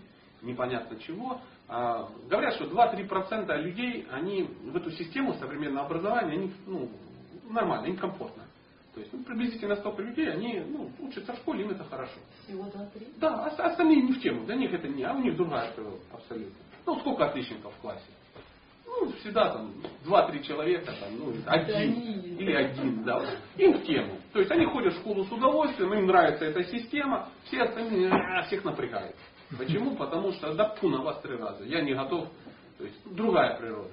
Потом начинается какое-то образование. Ну, глупенькие пошли в СПТУ на плиточника-облицовщика, а умненькие пошли получать высшее образование, пофиг какое, просто высшее образование. Статистика такая, 95% выпускников высших учебных заведений ни дня не работают по своей специальности. А те, которые работают, это либо военные, либо доктора. А и преподаватели там педучили. И, и, это грамм в, в общем объеме. А юристов на самом деле не так уж, ну, как бы много. А, но 95% люди идут, почему? Надо высшее образование.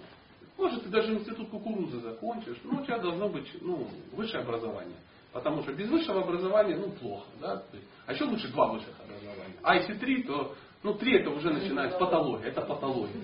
Круто, это два. Но, а те, которые ну, ну, круче, чем ПТУ, но не тянут на это самое, идут в какой-нибудь там, ну что там, колледж, что там сейчас такое есть. И опять же идут непонятно куда.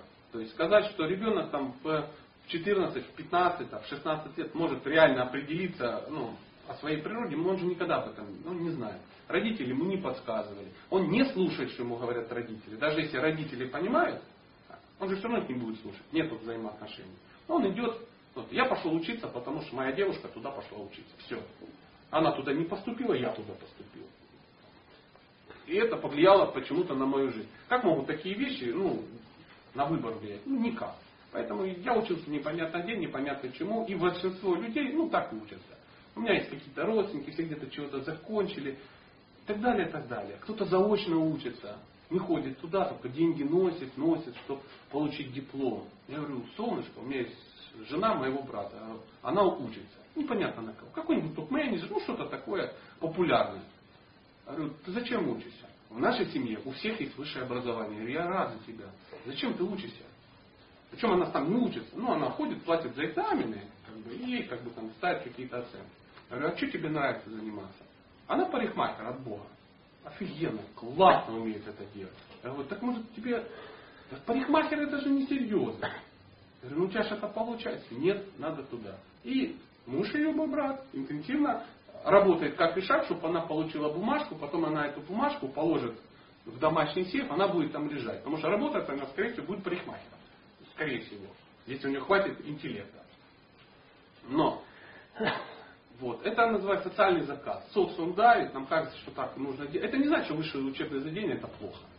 Но очень важно попасть туда, где, ну, ну то, то, что твоя природа. Родители, задача родителей, вот до этого момента выяснить, что, ну, вы видите, что ребенок рисует. Не надо его в музыкальную школу пинать. Не надо. То есть купите ему краски, ватман, и посмотрите, ну, что он может. Может он обломается и просто будет хорошо рисовать, и у него появятся еще какие-то интересы. То есть смотрите за ребенком и я, я сейчас пытаюсь это делать, у меня ребенку 13 лет, и он начинает ну, какие-то вещи. Э, но я ж, дети это продолжение моего ложного эго, я открываю дневник, написано, 2 балла по физкультуре. Это по 12-бальной системе. 2 балла. Это плохо, поверьте. Ну, Украина там 12 баллов. 12-бальная система. Я не знаю для чего, наверное, чтобы не как у русских. Вот приблизительно. Если бы у русских было 12, они бы сделали 64. Ну, как, как, как-то так. У него 2 балла. И написано, пояснение. Не умеет лазить по канату. Я сижу Ваня, ты не умеешь лазить по канату. И у меня сразу такая иллюзия накрыла. Я так вспоминаю, что я там призер Байконура под джудо, что я серьезный человек, что я по канату как волк, ну погоди, могу лазить. Там. Говорю, так давай я тебя научу. Ну, надо знать, твой ребенок, он такой смотрит на меня и говорит, а зачем, папа? Я включаюсь, думаю, боже мой, какой идиот. Зачем оно ему надо? То есть, если он хочет лазить, он будет по нему лазить. А я хочу, чтобы он соответствовал папе. Папе. Есть такой фильм английский, я не знаю, как называется, это Нарушевич как-то насоветовал, но я не помню, забыл, как называется. А, английский фильм о конфликте, там, значит, вот представьте, а, английский мужик, он то ли шахтер, то ли металлург, боксер, ну, и в его семье сын растет, который увлекается балетом. Ну, вот эти все пуанты, вот и вот, вот эта трагедия у мужчины, что в его семье родилась вот, и это все, вот это, ну, Манчестер Юнайтед, это, это стадион, и тут, тут это все. И он очень страдает. А ребенок, ну, реально, ну, крут в этом вопросе. Вот, ну, вот это его. Нам кажется, что в семье лесорубов должны родиться лесорубы. Ну, вот, ну, это образно, но тем не менее. Нам кажется, что дети такие, как мы. Они не такие. Где-то очень похожи, но не такие. Я смотрю, там, он рисует комиксы. Он рисует комиксы до такой степени, что носит их в школу, дети их сканируют, ну, серят, и он им раздает, они в экстазе ходят с ними. То есть, вот, мои комиксы никто не, не серил. Детям не, не было интересно, что я рисую. А им это интересно. Может быть, есть смысл как-то в это, ну, пусть он не станет художником, ну, купить ему краски, пластилин, ватман, пусть вот пробует. Но очевидно, он не мастер спорта по рукопашному бою, очевидно. Такой в такой. Папа, ну что ты такое говоришь? Ну, философ. В первом классе он знал все страны мира и все столицы. И как рисуются все флаги. Я в жизни до сих пор не знаю. Ты знаешь, что в такой-то стране в такой-то флаги одинаковые. Я думал, что такого не бывает. В каждой стране должен быть свой флаг. Оказывается, есть несколько стран с одинаковыми флагами. Я бы жизни не нашел. Я до сих пор мол, не могу что-то найти. А он знает, где Зимбабве столица того-то, того-то, того-то, того-то. Ну, и поэтому рисует. Тут есть смысл в это ударить? Есть. Да. Но если я нахожусь под, под влиянием социума, то тогда преподаватели в школе, они на меня влияют. Да? Как влияют? Они ставят определенные оценки. Да? А, они требуют родителей в школу. Я должен приходить, я должен урок. Я прихожу в школу. Вы должны повлиять на ребенка, чтобы он учился хорошо. Говорю, зачем? Он говорит, ну как, он должен хорошо учиться, он не хочет учиться. Я говорю, ну вы же преподаватель, и вы ему не можете ничего объяснить. Если вы не можете объяснить, как я его объясню? То есть хотите, чтобы я его бил ногами? Она говорит, ну не так, чтобы. Хотя, в принципе, имею в виду это. Хотелось бы, конечно. Я говорю, вы странный отец. Я говорю, да, я не скрываю этого факта. Вы должны к этому привыкнуть, что я, я странный. Говорит, но вы должны нам помогать. Я говорю, я не могу вам помогать. Я не буду вам помогать. Учение в школе – это стресс для ребенка. И я ему помогаю пережить ваш стресс. Поэтому он, когда домой приходит, он знает, что он тут там 8 часов отсидел, получил какие-то оценки, домой приходит, там сумасшедший папа, не давай, потому что у меня ну, не реализованы там какие-то эмоции. Знаете, когда у человека эмоции отрицательные некуда девать, мы обычно у детей дневники просим. Ну, излиться, да. Я думаю, школа закончится, но у меня есть отношения.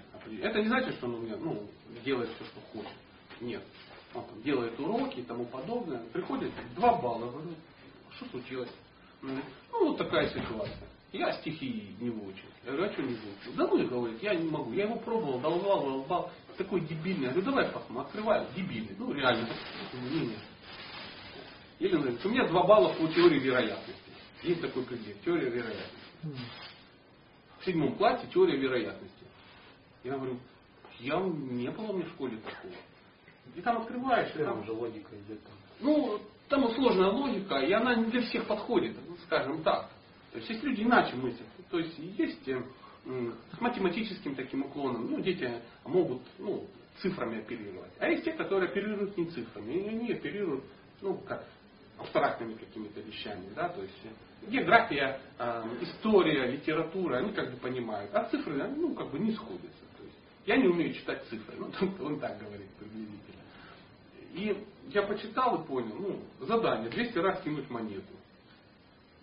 Там зафиксировать, сколько раз упало на орел, сколько на орешек. Я говорю, слушай, давай как-то завязывай с этой темой, потому что у меня начинает голова клинить от этого задания. А я представляю у тебя в 13 лет, что будет. Давай проигнорируем сегодня теорию вероятности, сосредоточимся на истории, географии и тому подобное. То есть и ребенок не в стрессе живет. Он как бы нормально. А, мне говорят, это неправильно, ты попускаешь, там, ну и тому подобное. Я говорю, моя мама меня не заставляла учиться. Никогда. Она 1 сентября вывела меня э, из дома и сказала, школа там, и я пошел в школу. И через там 8 лет вернулся. И учился, как вот мне нравится. То есть мой дневник никто не смотрел, ну просто вот э, учись. Учись, мне было, я было кем заниматься другим. Ну, поэтому у меня не было троек. Ну, приблизительно так.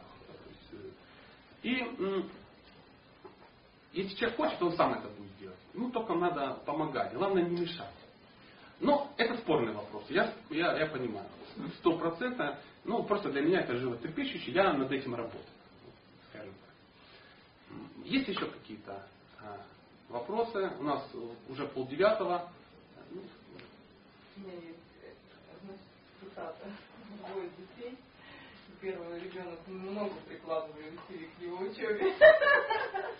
А вот со вторым ребенком вообще не прикладываем. Мы когда родители на собрании начинаем что-нибудь говорить, вы учитесь, вы это проходите? Я говорю, я нет.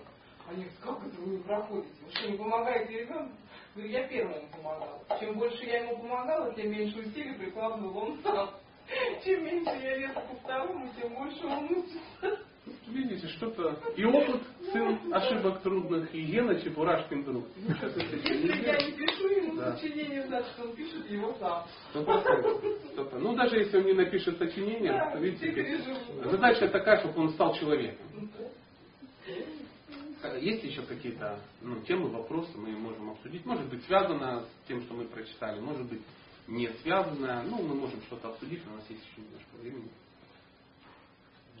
довольно странная ситуация получается. Если посмотреть как гороскоп, там чем хочется заниматься, да, все это в кучу собирать, то, чем я сейчас занимаюсь, оно как бы по, по гороскопу сходится, но мне не очень нравится.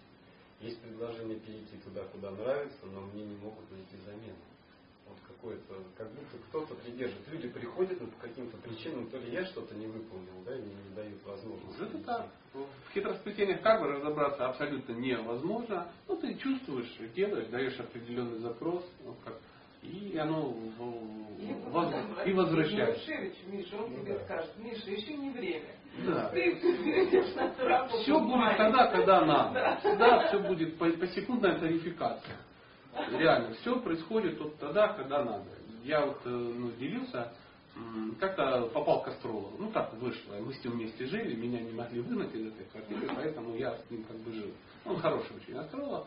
Ну, естественно, мы сблизились, естественно, в качестве. Я его кормил, за это он меня астрологировал.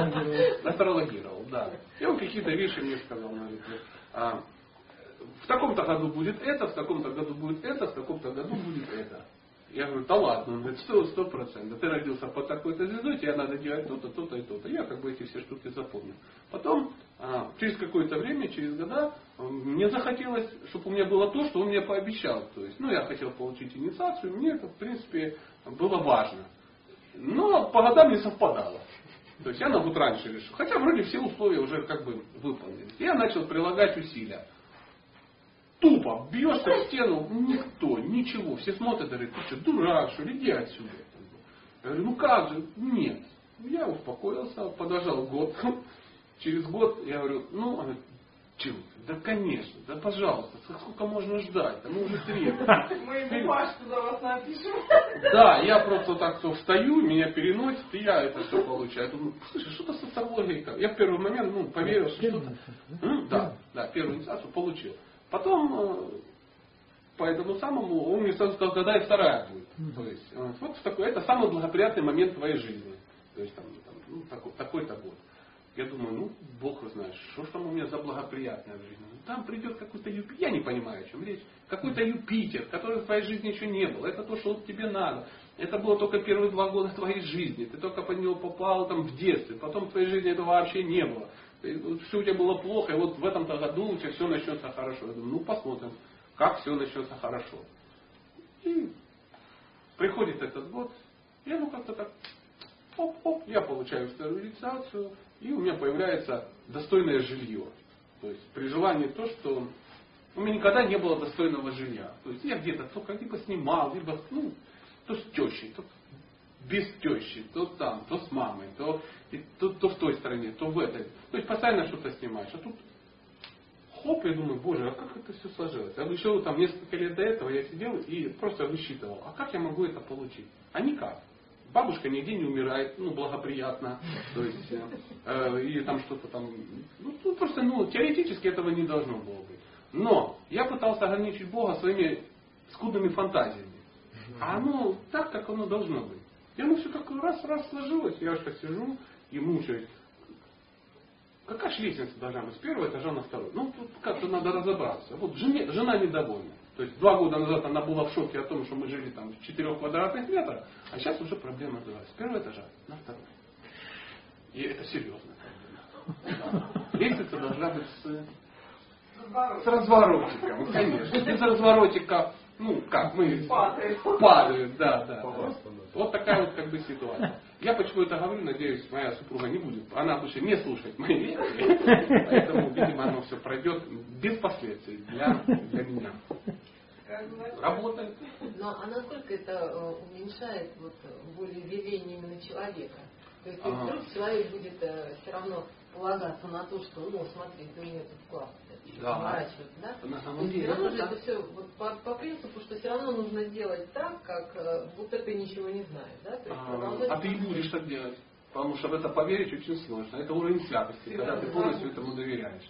Когда ты понимаешь, а что напрягаться? Вот как есть ведическая история. Сидит мужик и меня спрашивают, ты чем занят? Он говорит, да ничем. А как тебя поддерживает? То есть меня Бог поддерживает. Он говорит, да ладно, ну всех Бог поддерживает. А ты что делаешь? Он говорит, да ничего я не делаю. Да у тебя жена и шестеро детей. Он говорит, у меня всегда все есть. Он говорит, я не верю. Он говорит, если, вот, видишь дверь, возле двери лежит кирпич такой, большой камень, а на нем веревка привязана.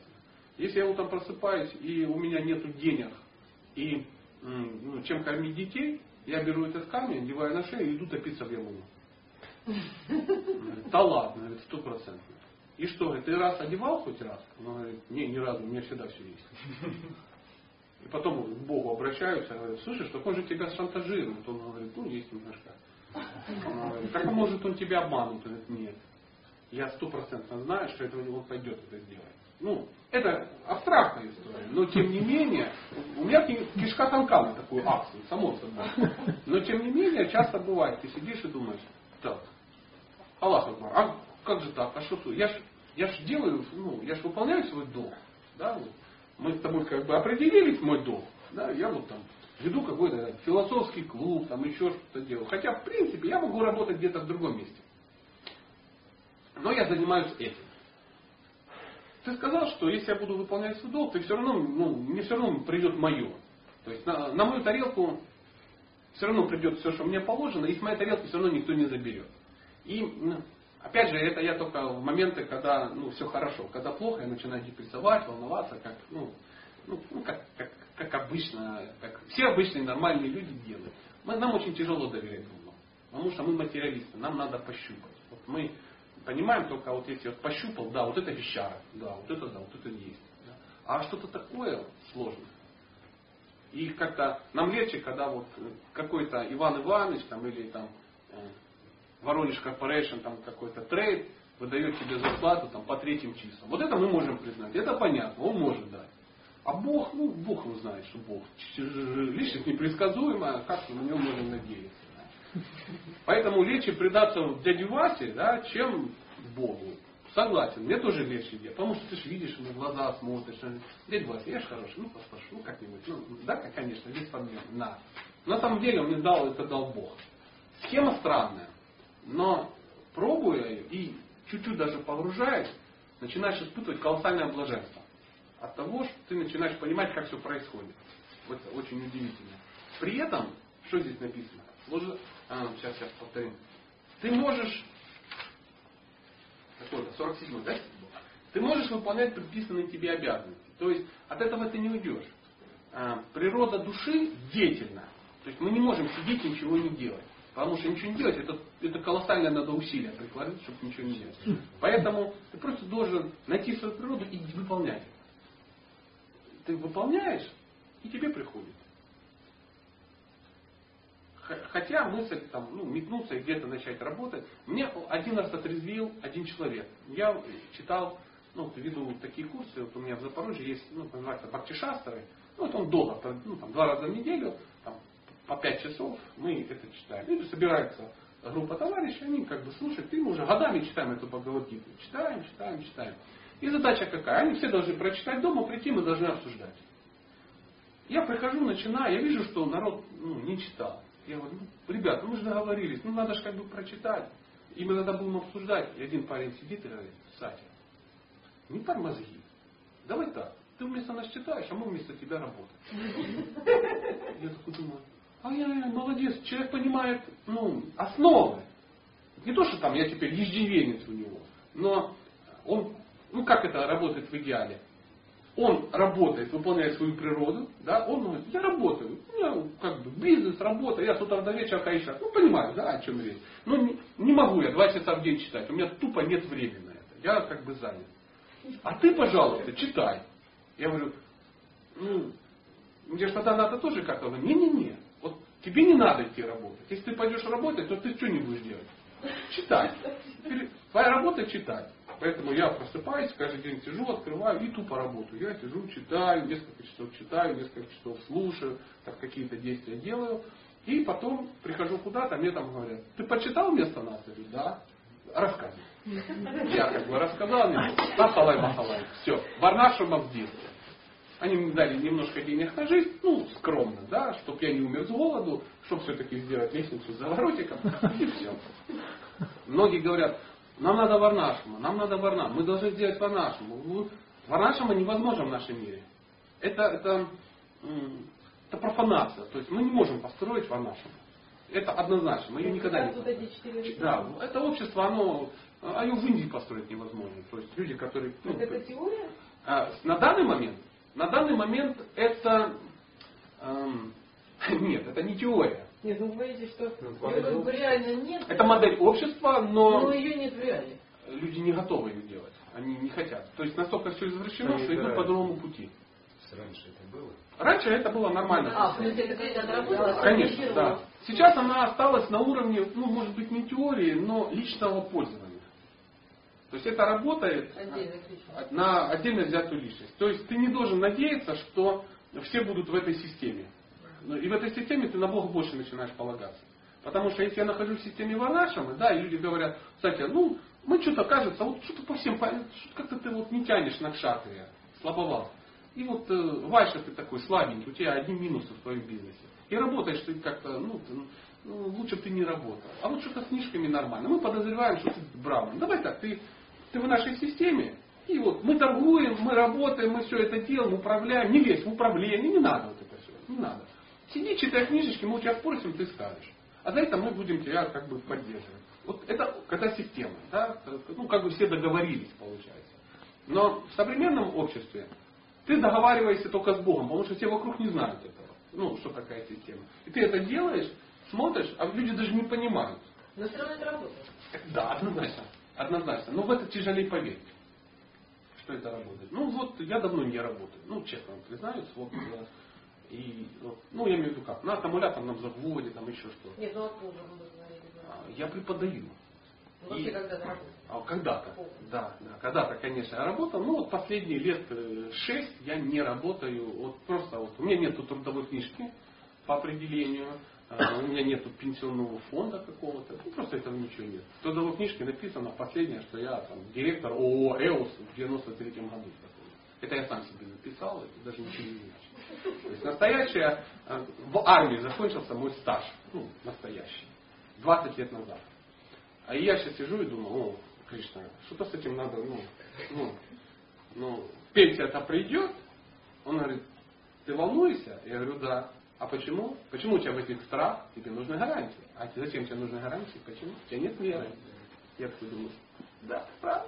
Ты ну а как же будет? Ну неужели мне кто-то придет и даст? Он говорит, подожди, вот все время приходят и дают, а что ты разнервничался? То есть, либо закончится срок моей ну, должности Бога, и я перестану в этом участвовать. Нет, я никогда не перестаю. Ты можешь просто этим пользоваться, ну, предаваться в эту систему, и либо не входить.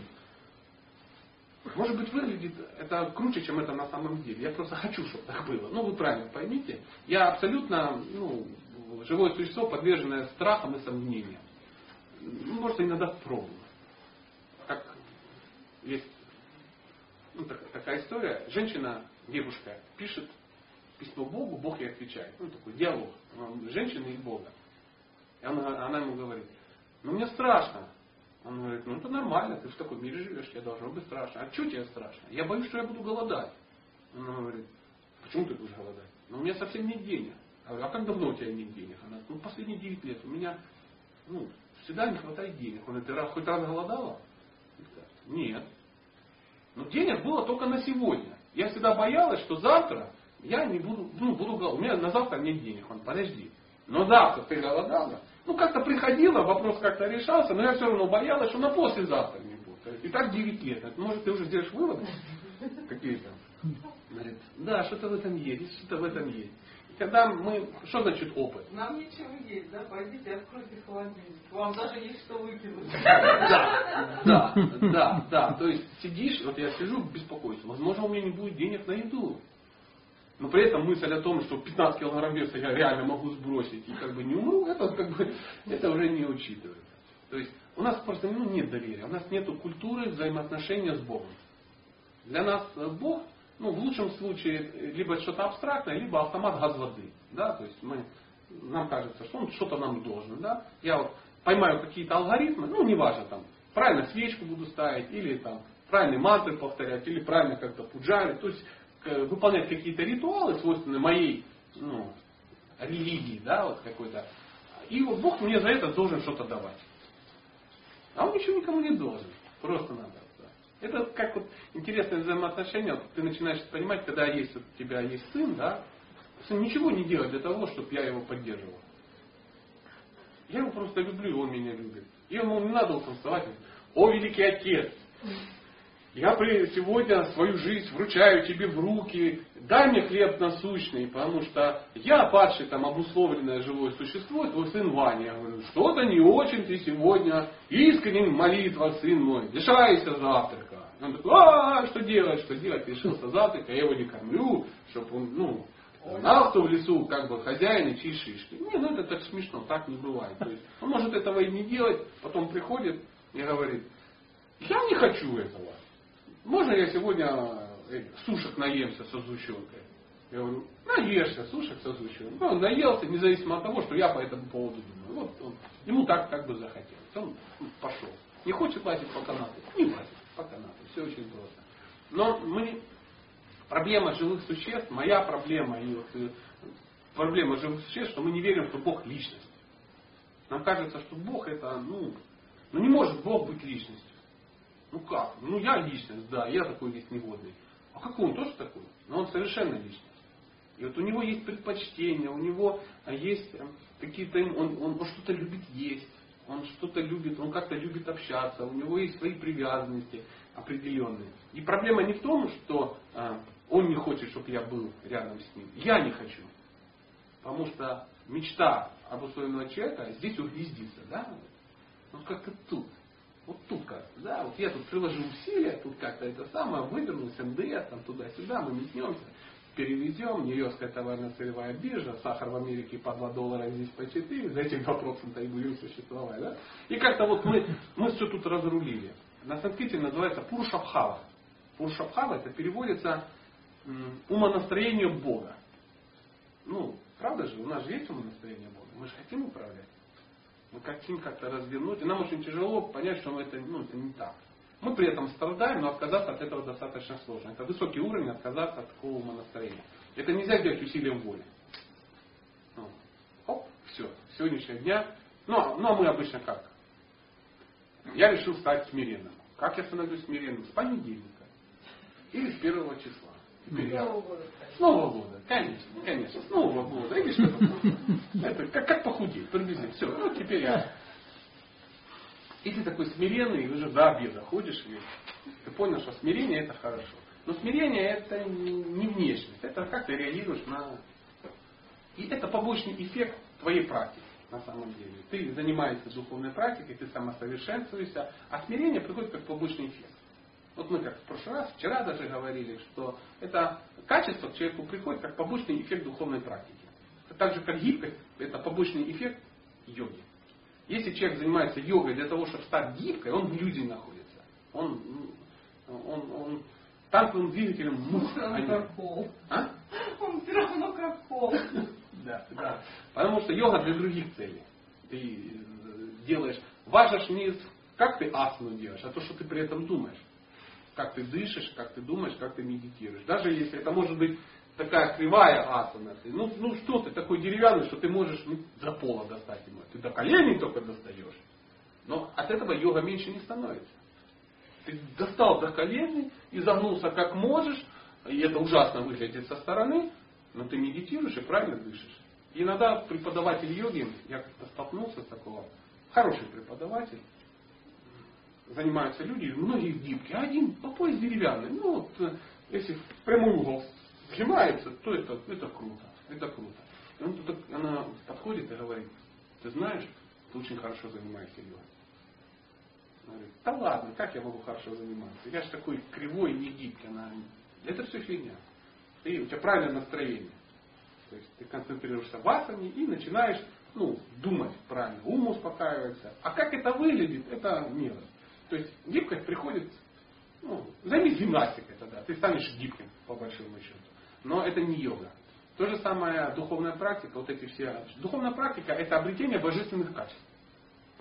То есть Бог говорит, ты хочешь ко мне? Я говорю, да, Бог, хочу. Он говорит, но нужны как бы, ну, качества. Я не то, что ставлю перед тобой барьер, просто тебе будет некомфортно здесь без этих качеств. Ты сюда попадешь, а здесь люди живут, ну, ну, например, чтобы стать японцем, да, жить в Японии, надо стать японцем. Знаете, да, то, там нельзя быть русским у тебя от русского остаются только широкие глаза. Но ты в Америку, да, приехал там, и можно прожить полжизни и не выучить английский. Это да. Но в Японии так не бывает. У них нет кварталов узбекских, украинских, там, русских, там, воронежская диаспора. Ничего такого нет. Ты туда, если приходишь, ну, приезжаешь в страну, ты должен начать одеваться как японец, думать как японец, есть как японец. У тебя не будет ничего. Ты должен стать японцем, тогда ты сможешь жить в этой стране. Вот духовный мир такая же история. Чтобы умереть, чтобы, не так, неправильно сказал, чтобы стать жителем духовного мира, мало умереть. Нужно обрести качество жителя духовного мира. Как только ты их обретаешь, ничего, вперед, добро пожаловать. Но у нас, мы думаем по-другому. Я думаю, вот как-то надо так вот, ну, Русский человек. Русский человек, да. Знаете, как шутят про русских в Америке? Все, в Америке все хотят выучить язык, чтобы хорошо устроиться. И только русские хотят так устроиться, чтобы не учить язык. Вот это, это нормально. Поэтому вот мы такие, я горжусь этим. Но тем не менее, с духовным миром придется делать по-другому. Ну, я, я извиняюсь, что-то за папу уволокло куда-то. Ну, вот так. А, у нас, да сказать, я, я, я, ну давайте хотя бы вот, ну, в 9 закончим. Тоже должна какая-то быть цифра, есть еще 10 минут, если вы можете тогда поднять какую-то тему, и мы ее тоже заобсудим. Потому что мы много уже обсудили и Варнашему. Но э, система Варнашема описывается в, здесь в Бхагавадгите и призывается. И ну, чтобы закрыть тему с Варнашем, что значит личный баджан? Ты определяешься, да, ты выбираешь правила, ну, ну ведь это определение может занять там чуть ли не полжизни, если не больше правильно? Да, тогда тебя повезет, если полжизни. Вторую половину жизни пройдешь качественно. Ведь есть же второй вариант. Ты можешь об этом не задуматься, и жизнь пройдет впустую. Нет, ну чаще всего люди понимают, что они не на своем месте. Просто Но они не готовы они ничего делать. тем, что ну ладно, я вот сейчас пойду там книжки писать, а у меня вот там двое, трое да, детей, конечно, кто им будет Есть такой писатель, Михаил Белер. Да. Потрясающий парень, очень рекомендую читать. И есть такая книга, у него называется «Мое дело». Там описывается, как он стал писателем. Очень удивительно, очень рекомендую почитать. То есть, что, ну, что ему он, он просто уперся и сказал, я буду писателем. И вот он жил там десятки лет ну, в состоянии вот нищенства такого. То есть он работал два э, месяца в году, ехал куда-то на, на шабашку. Ну там очень интересно. Зарабатывал какие-то деньги, приезжал, давал их в долг всем. Потом в течение года ходил, собирал долги. Потому что если бы он не дал долг, ну, их бы не было. Да. И в течение года он как-то дотягивал, он там экономил на том-то, на том-то. У него была целая система, где поесть, где сэкономить. И писал, писал, писал много-много часов в день. Там была, ну, советская система была жесткая. В течение 10 лет э, он написал массу вещей, и ничего не было опубликовано, не заработал ни одной копейки. Но он старался, он был, он был очень целеустремленный, потом проходит какое-то время, и сам издаваемый писатель становится. То есть в этой жизни он больше никогда не будет работать. Даже он делать ничего не будет. Почему? Потому что но он все равно будет, он все равно пишет. Он занимается своим делом, и он говорит, а ну как-то стало, ну, стало приходить. Очень интересно с Нарушевичем общаться по этому поводу. Кем? Вот Нарушевич. А. Да, он э, астрологом решил быть в 80-е годы. Вы представляете, в 80-е годы решить стать, стать астрологом. Ну, это, я не знаю, космонавтом там может еще захотеть стать. Либо, ну, в общем, это странно, это ненормально. Это родители в шоке, все в шоке. Ну как, а как ты будешь себя поддерживать? Ну, он там пытался там что-то работать как-то там, диджеем каким-то, там, переводчиком, там, еще что-то. Но его он был под это, ну, заточен. заточен. А я теперь вижу, как он относится к деньгам. Он к деньгам относится просто вот никак он к ним не относится. Он к нему приходит, ну, хорошо, положил, в сумку положил их. Надо деньги, он оттуда достал, на, дал. И он подходит, говорит, Руслан, это, а что-то с денежкой проблема. Он говорит, а что там? О, что-то есть, на. Пришло уж. Вот, то есть он очень он спокойно относится, потому что он знает закон. Если он это взял и отдал, да, без привязанности, что там случится? Туда вернется однозначно. Потому что если у нас это на санскрите называется пурва пуня, то есть уровень благочестия, который ты можешь использовать. У человека есть четыре вещи, я говорил, но я повторю еще раз, четыре вещи, которые практически в этой жизни неизменимы. День рождения вы не можете изменить. День смерти, я вас, может, расстрою, но вы не можете изменить. То есть специально там 2044 год, 12.07, 15 августа закончится ваш последний год. Вы ничего с этим не сделаете. Абсолютно.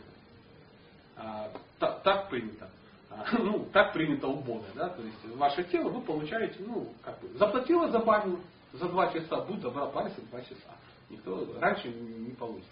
Третье, это уровень интеллекта, то есть у каждого есть определенный ну, диск памяти. Да? То есть вы можете его заполнять, можете не заполнять, как хотите, но больше вы не запомните.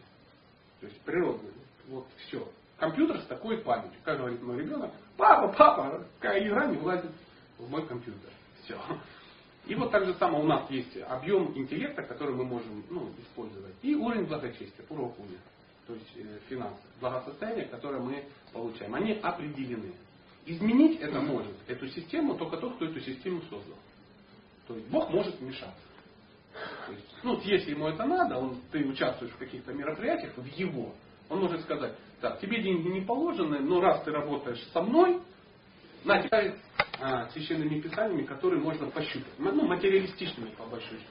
Таких вот материалистичных священных писаний 96% от общего объема, которые, которые можно пощупать. Вот. Ну, такая вот ситуация. У нас уже 9 часов. Это не значит, что я куда-то опаздываю. Но тем не менее, мы же когда-то должны будем закончить. У нас завтра опять мы будем встречаться. Знаете, я иногда счастлив. Когда людей меньше, иногда так получается комфортнее. комфортнее. А, предлагаю на это... А? Покушать сбегутся. Ну да, это нормальное состояние, это нормально. То есть одному нравятся апельсины, а другому ящики из-под апельсинов, так говорят в Одессе, и такие они правы. Ну что ты с этим сделаешь? Все, на этой большое вам спасибо. Если появитесь завтра, ну, будет хорошо. Тем более сегодня. Все. Закончили. А, а нету Нового года, вы же понимаете. Ну какой Новый год? Я засыпаю в 10. А если мы еще бахнули оливешечку, то все. Все, быстренько заснули. Вы написали здесь будем А, вот так, да. А. Ну, может, я раньше теперь и странствующим монахом. Нет, надо просто семьей. Ну, вот есть, такой есть такая природа. У меня жена такая, которая комфортно себя чувствует дома. То есть редкая женщина, она говорит, солнышко, я реально не хочу никуда, мне нравится сидеть дома. Поставка журналов правильных, ну, видеоряда, у меня тут уют, кухня, ну, все эти вещи. Это опять же ее природа. Абсолютно. Звезды станут таким образом в определенный момент, что ее потянет. Туда собака уже с двумя детьми приезжала. И Рим говорит, я тоже раньше не думал, как я вообще куда-то поеду, куда-то попрусь в плане того, что не просто... Нет, я не, я не исключаю. Курс, Но вот пока мы знакомы 25 лет, пока еще таких не было ну, у нас э, может быть, чуть позже ее поломать. он, небось, два года постоял. Бог знает, где там это будет. Но она говорит, я чудесно себя чувствую, когда ты ну, едешь куда-то. Ну, я могу ехать до тех пор, пока у нее не закончится источник вечного наслаждения, то есть деньги. Когда деньги закончились, она уже рада мне. Ну, я, я, конечно, так цинично говорю, но в этот момент она уже не готова а, ну, спокойно относиться к моему отсутствию. Ну, то есть я должен как-то вернуться, как-то определиться, там, ну, все вот эти вещи. Вот я сейчас приеду, а в конце э, января, там, какого 28-го, я на психологию 3000 метнусь тоже на пару недель. Она не поедет. И мне не приходится ее убеждать. Сави, ты, солнышко, останься дома, не надо ехать. Она говорит, я не, не планирую. У меня есть семечки, у меня есть э, у меня есть чем заняться. Я серьезная женщина, у меня ребенок, школа, все, дом, все вот это, убери вот эту лестницу, пока вот это, это, настроил, небоскребов, теперь все это море, это, это самое, там, опять же, кактусы, фикусы, все это надо выращивать, ну и, и так далее и тому подобное. А если у нее возникает порыв что-то делать, она говорит, мне, ну я готова немножко поработать она знает Мирушевич и поэтому она знает, что женщина комфортно себя чувствует, когда занимается женской деятельностью. Знаете, что такое женская деятельность? Женская деятельность, женщина, она когда работает не за деньги. То есть мужчина, ну, при всем раскладе, он может работать за деньги, да, то есть э, в современном мире. А женщина ей вообще это не надо. Она должна выбирать себе, ну как должна, мы говорим в идеале, да, где м, определяющий фактор другой, общество, где она там тусуется, то есть, а у нее еще проще. Она готова работать, но работать дома. Она классный кондитер, она великолепно делает сладости. Вот она может ну, часик в день поработать и делать какие-то сладости. Я должен буду все ей принести, ну, все, купить все продукты, узнать, куда это все идет. Мне ей это все неинтересно. Она потворила немножко, сказала, я сделала там 100 сладостей, дай мне моих 100 рублей. Я даю 100 рублей, и на этом наши сотрудники, а куда ты где? Может, сам есть. Может, вот такая у меня супруга. Я при этом крайне счастлив. Ну, вот. Я надеюсь, не зря вспомнил в Суе. В Суе. Ну, у нее там боги живут, она там, ну, и все как бы налажено. Налажено у нее. Жизнь налажена. А сейчас, если, дай бог, интернет появится, ну, тогда и какой смысл вообще? Ну, если холодно. Деньги. Опять-таки муж по скайпу. Да. да. Говорю, ты, пожалуйста, не звони, ну я же как бы за границей, как бы не готов. Он, конечно, конечно, не буду. Звонит. Но мы пообщались там, поэтому по скайпу, да, там. Я говорю, ну ты не звони. Она говорит, да, ну мне надо, звонить не буду. Вчера прихожу 12 звонков. Что там это самое? Зачем? Ну, что-то, что-то, ну, что-то вот. Психанула. Психанула. Ну, что женщина имеет право. Ну, заволновалась. Может быть, там, может, э, какой день недели был. Может, из X-фактора кого-то выгнали. Ну, есть, ну, она рассчитывала, что выгонят этого, а выгнали ее любимца. Помню, там мне на лекции приходит, так, а, я в шоке. Выгнали там, кого-то выгнали. Да. Еременщика моего любимого выгнали, что за дела, это ненормально. Что такое? Я говорю, а я что могу сделать? Как-то, ну, ну, позвонить в сказать, жена недовольна, ну давайте как-то вернем. Впечатлительная дама, ну, я поэтому, ну, естественно, что, э, ну, все, я извиняюсь. Чупал, надеюсь, в кино это не, не снять. Пожалуйста, Не будем. у- у- уберите, то есть э, тут это уже наив стоит похоже. Я предлагаю нашу историю закончить. И у нас сегодня в час будет, в час, да? Да. Будет акция протеста, будет кулинарная акция. Мы будем э, готовить даже больше, чем я планировал. Лена, Что-то прям дома надо, наверное, чуть-чуть. еще чуть добавить. Будешь не есть, соберется, да. Но мы рис научимся готовить, мы будем делать очень правильный суп, мы будем какой-то делать салат, перец, хлеб какой-то спечем правильный. Халаву сделаем. Халаву мы чуть позже сделаем, тут надо, чтобы народ как бы ну, сверх. А халава дело серьезно. То, что она будет, а результат А вот в том-то и дело. Интрига запущена. Халава, вот, то есть А? Это, это манный пудинг, но это словосочетание не отражает сути вопроса. Это правильная штука, сладкая. Сладкая. Я при всей скромности являюсь большим специалистом в области халаводелания. В принципе, это все, я. Она во всех трех мирах самая вкусная. Шучу. Просто это очень-очень-очень часто делаю и очень-очень большими объемами. Я на фестивале, когда езжу на большие, ну, вот там мы по полторы тонны делаем эти штуки. Ну, вы понимаете, чтобы полторы тонны сделать, надо технология древних богов. Я набираю таких быков здоровых, крепких таких. Вымешивать. Да, вот с веслами двухметровыми, там, ну, там, человек 25 участвует в процессе. А, да, да, я не знаю. Главное, чтобы они не устали, вовремя менялись. И я кричу, а, бегом, потащили, залили, убрали. Ну, то есть там быстро надо сделать. А Там же чаны такие по 320 литров. Таких там 8 штук. Вот, вот это все такое происходит. И они как бы, приезжайте в Евпаторию осенью, вы удивитесь. Евпатория очень вас удивит.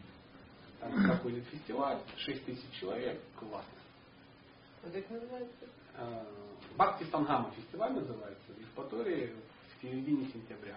Ну, если вы будете немножко спрашивать у народа, Можно начать с января. да, да, да. В январе мы едем «Психология 3000», тоже в Крым, кстати. Я там тоже, ну там поменьше, там полтысячи где-то человек будет. Ну, тоже не, не, не классно. Я езжу. Ну, а что не ездить? Я езжу. Туда поехал, туда. Там Там помешал, там помешал. Там. Не не. Кто? Там моя Гаспарин. Угу. Я не знаю. Ну, может, про... Юридический доктор Островых, извините. Он читал у нас Сутра. Там такой классный, классный. И он, он смотрит не в компьютер, он чешет на столе мелом какие-то квадратики и раскидывает ракушки. И ракушки падают так, как вообще программу выдается в квадратике. Представляете? А, эти вещи трудно объяснить на самом деле. Ну, есть, там ну как? каких-то поколений. Шарлатанство, да, каким-то попахивает. Но тем не менее это работает. Да, да. Это работает. Мне иногда спрашивают, как ты там со специями угадываешь на полторы тысячи килограмм или там на шесть тысяч готовишь? А ему, я говорю то, что написано в шастре. а, Во время второго посвящения в правую руку в браману входит лакшми. И теперь человек уже никогда не ошибется ни с солью, ни с сахаром, ни со специями. То есть это не он уже кидает. Ну, ну, ну, согласитесь, звучит мерзко. Ну как это? Я сам понял, почему во время готовки не пробуют. Не, не, не, не пробуем. Мы, мы сегодня практически об этом говорили. Мы готовим, мы не привязываемся к, к результату, то есть мы для себя готовим. И вот процесс как бы идет, и мы не пробуем же на соль, да, ну просто берем и кидаем в этот котел, там, ну, там это все меряется пачками килограммовыми. Это ж туда, специи там, пол ведра туда кинул, того накидал, там шесть банок астафетиды на Ну а что, котел, да. То есть если как бы банку астафетиды покупаешь, ну это такая добрая специя, такая попахивает луком и чесноком, то ее на месяц хватает при серьезном использовании в семье. А ты тут кидаешь их в один котел шесть банок, то есть ящиками все. Ну очень-очень удивительно. Там овощерезов только 200 человек. Заходишь, там такой и такими баками рубят просто интенсивно. Ну, очень. Народ приходит, просто на видео снимает. Ну, это шоу Бенни Хилла. Он приходит и снимает котел. Они же на костре, такие кочегары. Ну, такие вот котлы, такие выложенные из кирпича. Э, ну, они такие казаны здоровые. Такая топочка труба, навес, и там такие ходят такие бандерлоги, очень интересно. И они приходят, все снимают, а на халаву это, ну, все приходят и снимают. А, но это, ну, там в какой-то момент надо все смешать. То есть, вот момент этот ловишь, взрываем, и тут кипяток начинается в эту кипящую манку с маслом заливаем, это все это. И все это замешивается, все в халаве, и все это мешается. В этот момент, когда она загустевает до определенного момента, надо, по идее, выключить ну, на газовой печке вы просто выключаете. А как ты выключишь костер? Ну, да. Костер, Естественно, туда я там достаю, туда все заливаю, но оно же не остывает так быстро. Поэтому надо что? За буквально за минуту вытащить все. И народ начинает этими ведрами вытаскивать в баке эту халаву с такой дикой скоростью, чтобы ее вытащить, и она пригорит. Вытащили, все такие, а, все в халаве, все такие сиропы. Ну, классно. Все, да, мы на первом фестивале ребенка взяли, он у нас был наказан. Все отказались с ним сидеть дома, потому что он стал в школу не ездить. Он садится в автобус ездит в другую сторону. Бабушка говорит, забирайтесь с собой, что я с ним буду делать, где я его буду искать. Ну и мы его наказали, он попал на служение на кухню. Кстати, у нас был свой фестиваль, у Ромы свой фестиваль, после которого он вышел и сказал, я в теме. Я, я понял, что вы меня неправильно воспитывали, что вы сами несчастны, но я в теме. Наслушался. Ну, нас же не предупредили, что ребенку говорить. Ну, попал. Это, это интересно. На санскрите называется самскара. То есть яркое впечатление. По-английски я слышал. А самскара же другое. Это самсара. А, самскара. А самскара это как по-английски флешбэк. Яркая вспышка такое. Ну, впечатление, которое очень сильно остается. Ведическая культура, она построена на самскарах, на впечатлениях. Мы должны вспоминать какие-то яркие вещи. Ну, аналогия вот у нас вот свадьба, например. Это такое, ну, слабое подобие самскара. Да. Поэтому вот эти все вещи, они делаются очень, ну, странно, то есть из ряда вон выходящие. То есть ведическая свадьба это странная вещь. Это, ну, это, это, это просто, это шоу Бенни иначе не скажешь. Чтоб, вот, чтоб второй раз не захотелось, точно. И вот э, а у человека в жизни у него бывает 10 самскар. Он проходит. Первое, она случается еще до рождения, проводится самскара зачатия. То есть, ну, в ведические времена это не просто. Решили дитя сделать. Там целая церемония, там, елки-палки. То есть к сексу это не никакого отношения практически. То есть, э, ну, как, да, да, да, да. Как это называется? Любовь и голуби. Ну, все очень серьезно. Это первая самскара. Потом там еще какая. То есть до там штуки 4 проходит, то есть какая-то беременность. То есть я участвовал в процессах. То есть, ну, есть общество, где люди это реально делают. И там есть мои знакомые. И меня там призвали, ну, посмотреть. И я смотрю, как он сидит там, он костер, вот это огненное жертвоприношение, топленое масло туда вливается, сидит эта дама, такая, ну, штука брюка у нее оттуда. Там, ой, так классно, классно. Потом там что-то ей рисуется, потом обязательно в волосы вставляется перо. Игла, игла дикообраза вставляется. Попробуй найди в Днепропетровске зимой иглу дикообраза. Нашел, муж нашел. Да. Он звонил каждый день в зоопарк и говорил, как там, дикобраз еще не сбросил, как его здоровье. Иглу там не откидывают как-то так.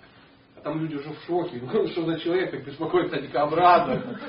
Все, им звонят, иглу откинул, он туда метнулся, дал какие-то пожертвования, иглу уже не вставил сюда. Ну, там как-то все это очень интересно. Потом рождение, там, самскара, потом что-то там провели какой-то обряд, потом там, ну, э, когда он пополз, тоже там проводили обряд, знаете, вот кладут э, денежки, а, оружие, да, да, да. И вот он ребенок ползет, там четыре вещи, так варно определяется.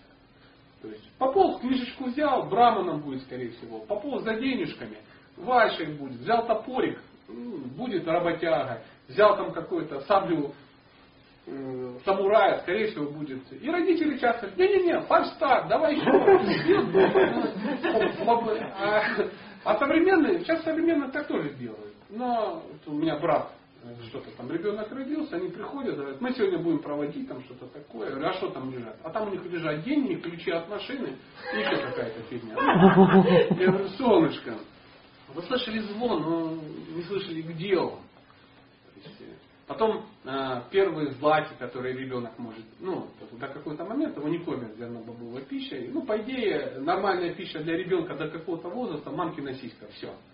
А, ну, это нормальное общество. У нас попробуют. Сейчас без телевака какого-то там, и, ну, и не выкормишь. Да? Сейчас дети рожаются, у которых автоматически уже нет переносимости к молоку. Это, ну, ну, ну, ну больной. Человек уже больной. То есть, если у меня нет переносимости, я уже больной получается.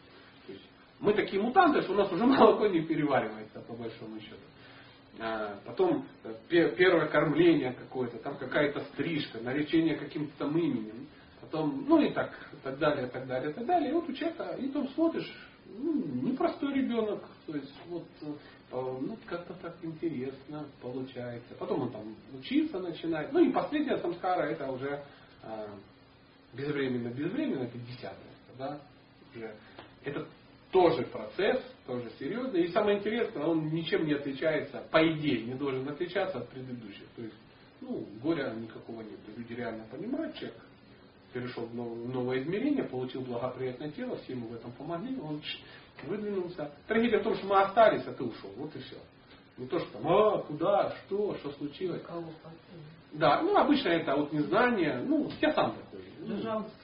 Конечно, но тем не менее это очень сильно на уровне на подсознании. То есть это ну, достаточно грустно. Я вообще не переношу эти все мероприятия с детства. Меня, я в шоке от этого. Поэтому как-то все это меня ну, обходит. Но разумные люди, они спокойно относятся. А, все. Уже пол, все, сколько можно? Спасибо большое. Давайте усилием воли разойдемся.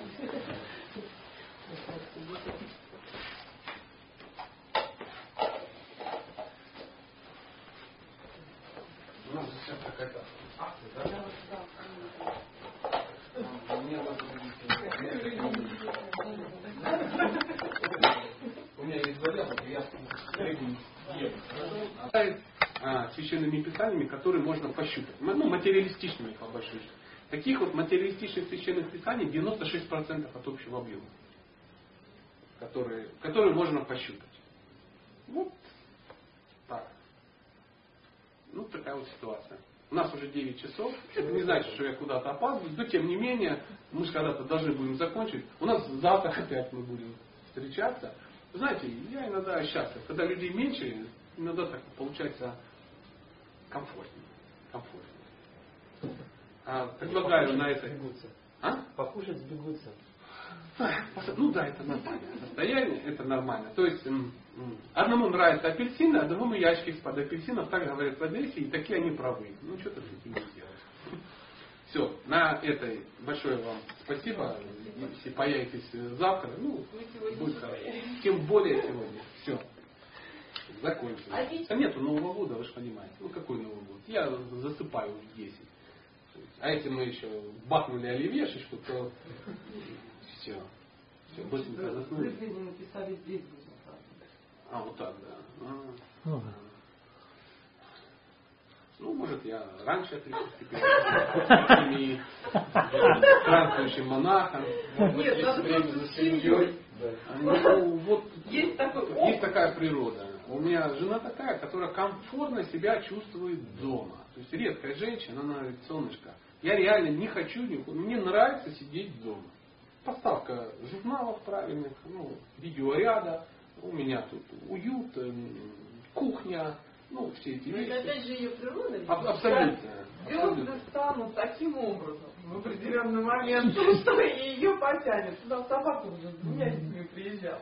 И Рима говорит, я тоже раньше не думал, как я вообще куда-то поеду, куда ты попрусь в плане того, что не просто... Нет, я не, я не исключаю. Но вот пока мы знакомы 25 лет, пока еще таких не было, ну, у нас Может быть, чуть позже ее поволочь. он, небось, в два года постоял. Бог где там это будет. Но она говорит, я чудесно себя чувствую, когда ты ну, едешь куда-то. Ну, я могу ехать до тех пор, пока у нее не закончится источник вечного наслаждения, то есть деньги. Когда деньги закончились, она уже рада меня видеть. Ну, я, я конечно, так цинично говорю, но в этот момент она уже не готова а, ну, спокойно относиться к моему отсутствию. Ну, то есть я должен как-то вернуться, как-то определиться, там, ну, все вот эти вещи. Вот я сейчас приеду, а в конце а, января, там, такого, 28-го, я на психологию 3000 метусь тоже на пару недель. Она не поедет. И мне не приходится ее убежать. Савит и солнышко, останься дома, не надо ехать. Она говорит, я не, не планирую. У меня есть семечки, у меня есть э, у меня есть чем заняться. Я серьезная женщина, у меня ребенок, школа, дом, все вот это, убери вот эту лестницу, пока вот этот, этот настроил небоскребов, теперь все это вот это самое, там, опять же, кактусы, фикусы, все это надо выращивать, ну и, и так далее и тому подобное. А если у нее возникает порыв что-то делать, она говорит, мне, ну я готова немножко поработать она знает нарушение сейчас и поэтому она знает, что женщина комфортно себя чувствует, когда занимается женской деятельностью. Знаете, что такое женская деятельность? Женская деятельность, женщина, она когда работает не за деньги. То есть мужчина, ну, при всем раскладе, он может работать за деньги, да, то есть э, в современном мире. А женщина ей вообще это не надо. Она должна выбирать себе работу, ну как должна, мы говорим в идеале, да, где м, определяющий фактор другой. Общество, где она там тусуется, то есть, а у нее еще проще. Она готова работать, но работать дома. Она классный кондитер, она великолепно делает сладости. Вот она может ну, часик в день поработать, сделать какие-то сладости. Я должен буду все принести, ну, все, купить все продукты, узнать, куда это все идет. Мне ей это все не интересно. Она потворила немножко, сказала, я сделала там 100 сладостей, дай мне на их 100 рублей. Я даю 100 рублей, и на этом наши сотрудники, а куда ты где? Может, сам есть. Может, ну, вот такая у меня супруга. Я при этом крайне счастлив. Ну, вот. Я надеюсь, не зря вспомнил Суи. Суи.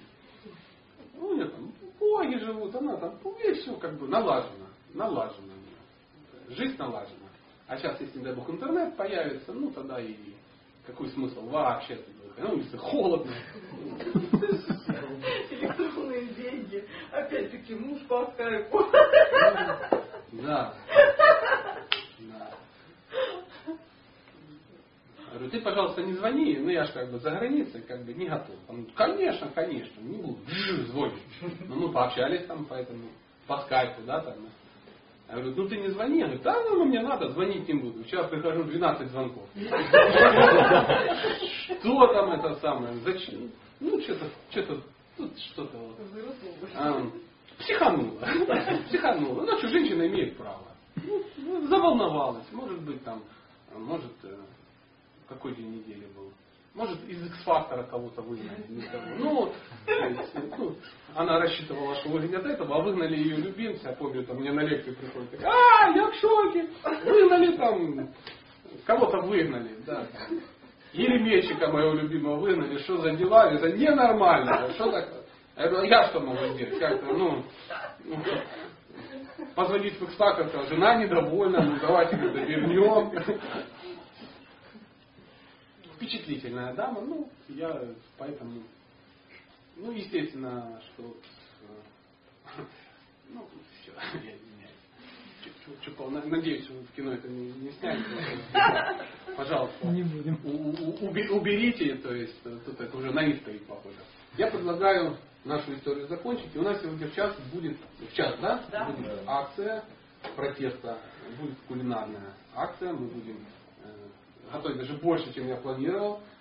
Это прям дома надо, наверное, чуть-чуть. Еще чуть добавить. Да, больше не есть соберется, да. Но мы рис научимся готовить, мы будем делать очень правильный суп, мы будем какой-то делать салат, хлеб, хлеб какой-то спечем правильный. Халаву сделаем? Халаву мы чуть позже сделаем, тут надо, чтобы народ как бы ну, созрел. Халава делать серьезно. То, что она будет, а результат вот в том-то и дело. Интрига запущена. Халава, вот, то есть а? Это, это манный пудинг, но это словосочетание не отражает сути вопроса. Это правильная штука. сладкое. Сладкое. Я, при всей скромности я являюсь большим специалистом в области халава-делания. В принципе, это все. Она во всех трех мирах самая вкусная. Шучу. Просто это очень-очень-очень часто делаю и очень-очень большими объемами. Я на фестивале, когда езжу на большие, ну, вот там мы по полторы тонны делаем эти штуки. Ну, вы понимаете, чтобы полторы тонны сделать, надо технология древних богов. Я набираю таких быков здоровых, крепких таких. Вымешивать. Да, с веслами двухметровыми. Там, ну, там, человек 25 участвует в процессе. А, да, да, я не знаю. Главное, чтобы они не устали, вовремя менялись. И я кричу, а, бегом, потащили, залили, убрали. Ну, то есть там быстро надо сделать. Там же чаны такие по 320 литров. Таких там 8 штук. Вот, вот это все такое происходит. И они как бы, приезжайте в Евпаторию осенью, вы удивитесь. Евпатория очень вас удивит. Там проходит фестиваль, 6 тысяч человек, классно. Вот как называется? Э, Бхакти Сангама фестиваль называется, в Евпатории в середине сентября. Ну, если вы будете немножко спрашивать у народа. Можно начать с января. Да, да, да. В январе мы едем психология 3000, тоже в Крым, кстати. Я там тоже, ну там поменьше, там полтысячи где-то человек будет. Ну, тоже не, не, не классно. Я езжу. Ну, а что не ездить? Я езжу. Туда поехал, туда. Там, Там моя там были здесь. Кто? Там моя Гафа. Угу. Я не знаю. Ну, может, Ну, про... Юридический доктор Островых, извините. Он читал у нас Каму Сутра. Там такой классный, классный. И он, он смотрит не в компьютер, он чешет на столе мелом какие-то квадратики и раскидывает ракушки. И ракушки падают так, как вообще программа выдается в квадратиках. Представляете? А, эти вещи трудно объяснить на самом деле. Ну, есть, там ну как? каких-то поколений. Шарлатанство, там да, каким-то попахивает. Но тем не менее это работает. Да, да. Это работает. Мне иногда спрашивают, как ты там со специями угадываешь на полторы тысячи килограмм или там на шесть тысяч готовишь. А я говорю то, что написано в шастре. а, Во время второго посвящения в правую руку к браману входит лакшми. И теперь человек уже никогда не ошибется ни с солью, ни с сахаром, ни со специями. То есть это не он уже кидает. Ну, ну, ну, согласитесь, звучит мерзко. Ну как это? Я там понял, почему во время готовки не пробуют. Не, не, не, не пробуем. Мы, мы сегодня практически об этом говорили. Мы готовим, мы не привязываемся к, к результату, то есть мы для себя готовим. То есть нас- и вот процесс как бы идет, и мы не пробуем же на соль, да, ну просто берем и кидаем этот котел, там, ну, там это все меряется пачками килограммовыми. Это всё.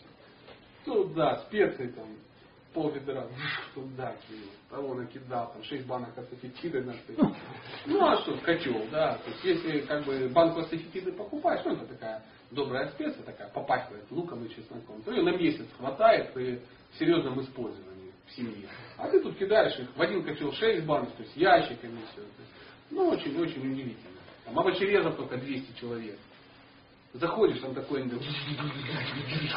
и такими баками рубят просто интенсивно.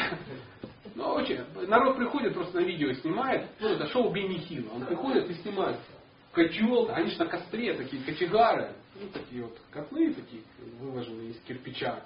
Э, Ну, и они такие казаны здоровые, такая топочка, труба, навес, и там такие ходят такие бандерлоги, очень интересно. И они приходят, все снимают, а на халаву это, ну, все приходят и снимают. «А-а-а».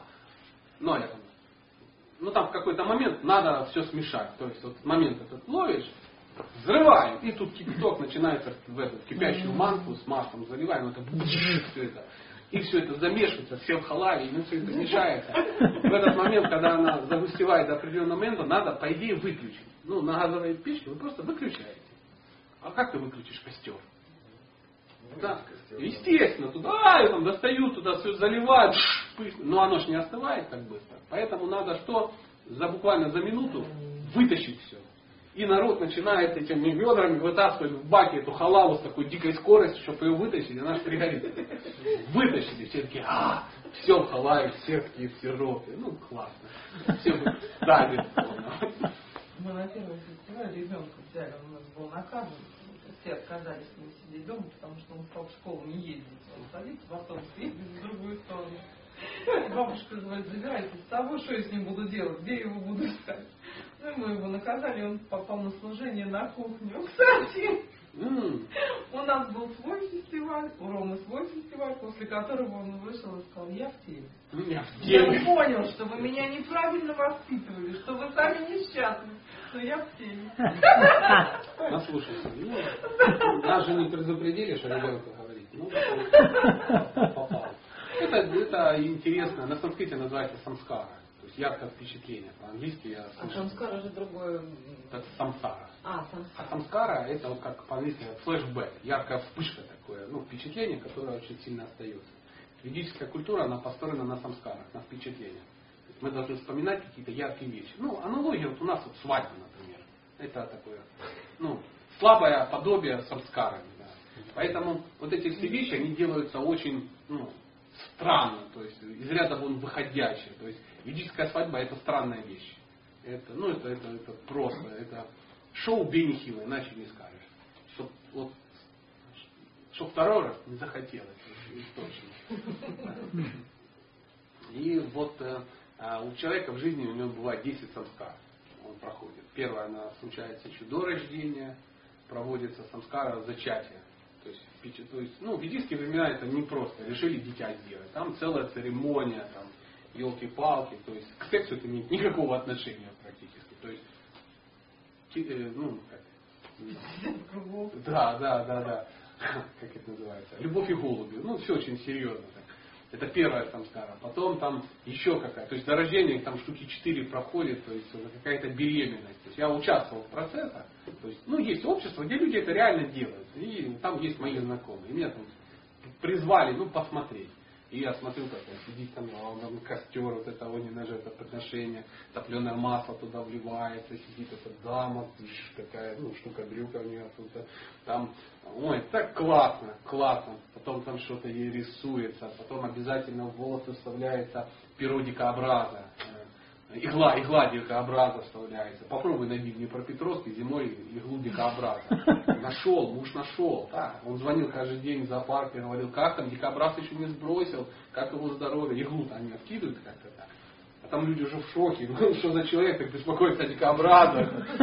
Все, ему звонят, иглу откинул, он туда метнулся, дал какие-то пожертвования, иглу уже не вставил сюда. Ну, там как-то все это очень интересно. Потом рождение, там, самскара, потом что-то они там провели какой-то обряд, потом там, ну, э, когда он пополз, тоже там проводили обряд, знаете, вот кладут э, денежки, А, оружие, да, да, да. И вот тут ребенок ползет, там четыре вещи, так варно определяется. То есть пополз, книжечку взял, браманом будет, скорее всего. Пополз за денежками, вайшей будет. Взял топорик, будет работяга. Взял там какой-то саблю э, самурая, скорее всего, будет. И родители часто говорят, не-не-не, фальстарт, давай еще. А, а современные, сейчас современные так тоже делают. Но вот у меня брат, э, что-то там, ребенок родился, они приходят, говорят, мы сегодня будем проводить там что-то такое. Я говорю, а что там лежат? А там у них лежат деньги, ключи от машины и еще какая-то фигня. Я говорю, солнышко, вы слышали звон, но не слышали, где он. Потом э, первые злаки, которые ребенок может, ну, до какого-то момента его не кормят зернобобовой пищей. Ну, по идее, нормальная пища для ребенка до какого-то возраста, мамкина сиська, все. А, ну, это нормальное общество. У нас попробуют. Сейчас без семилака какого-то там, ну, и не выкормишь, да. Сейчас дети рождаются, у которых автоматически уже нет переносимости к молоку. Это, ну, ну, ну, ну, больной. Боль- Человек уже больной. То есть, если у меня нет переносимости, я уже больной мы такие мутанты, что у нас уже молоко не переваривается, по большому счету. А, Потом э, пе- первое кормление какое-то, там какая-то стрижка, наречение каким-то там именем. Потом, ну и так, так далее, так далее, так далее. И вот у человека, и там смотришь, ну, непростой ребенок, то есть вот, э, ну, как-то так интересно получается. Потом он там учиться начинает. Ну и последняя самскара, это уже э, безвременно, безвременно, 50 да, уже. Это тоже процесс, тоже серьезный. И самое интересное, он ничем не отличается, по идее, не должен отличаться от предыдущих. То есть, ну, горя никакого нет. Люди реально понимают, человек перешел в новое измерение, получил благоприятное тело, все ему в этом помогли, он выдвинулся. Трагедия в том, что мы остались, а ты ушел. Вот и все. Не то, что там, а, куда, что, что случилось. Кого да, ну обычно это вот незнание, ну, я сам такой. Ну. Конечно, но тем не менее это очень сильно на уровне на подсознании. То есть это ну, достаточно грустно. Я вообще не переношу эти все мероприятия с детства. Меня, я в шоке от этого. Поэтому как-то все это меня ну, обходит. Но разумные люди, они спокойно относятся. А, все. Уже полностью сколько можно? Спасибо большое. Давайте усилием воли разойдемся.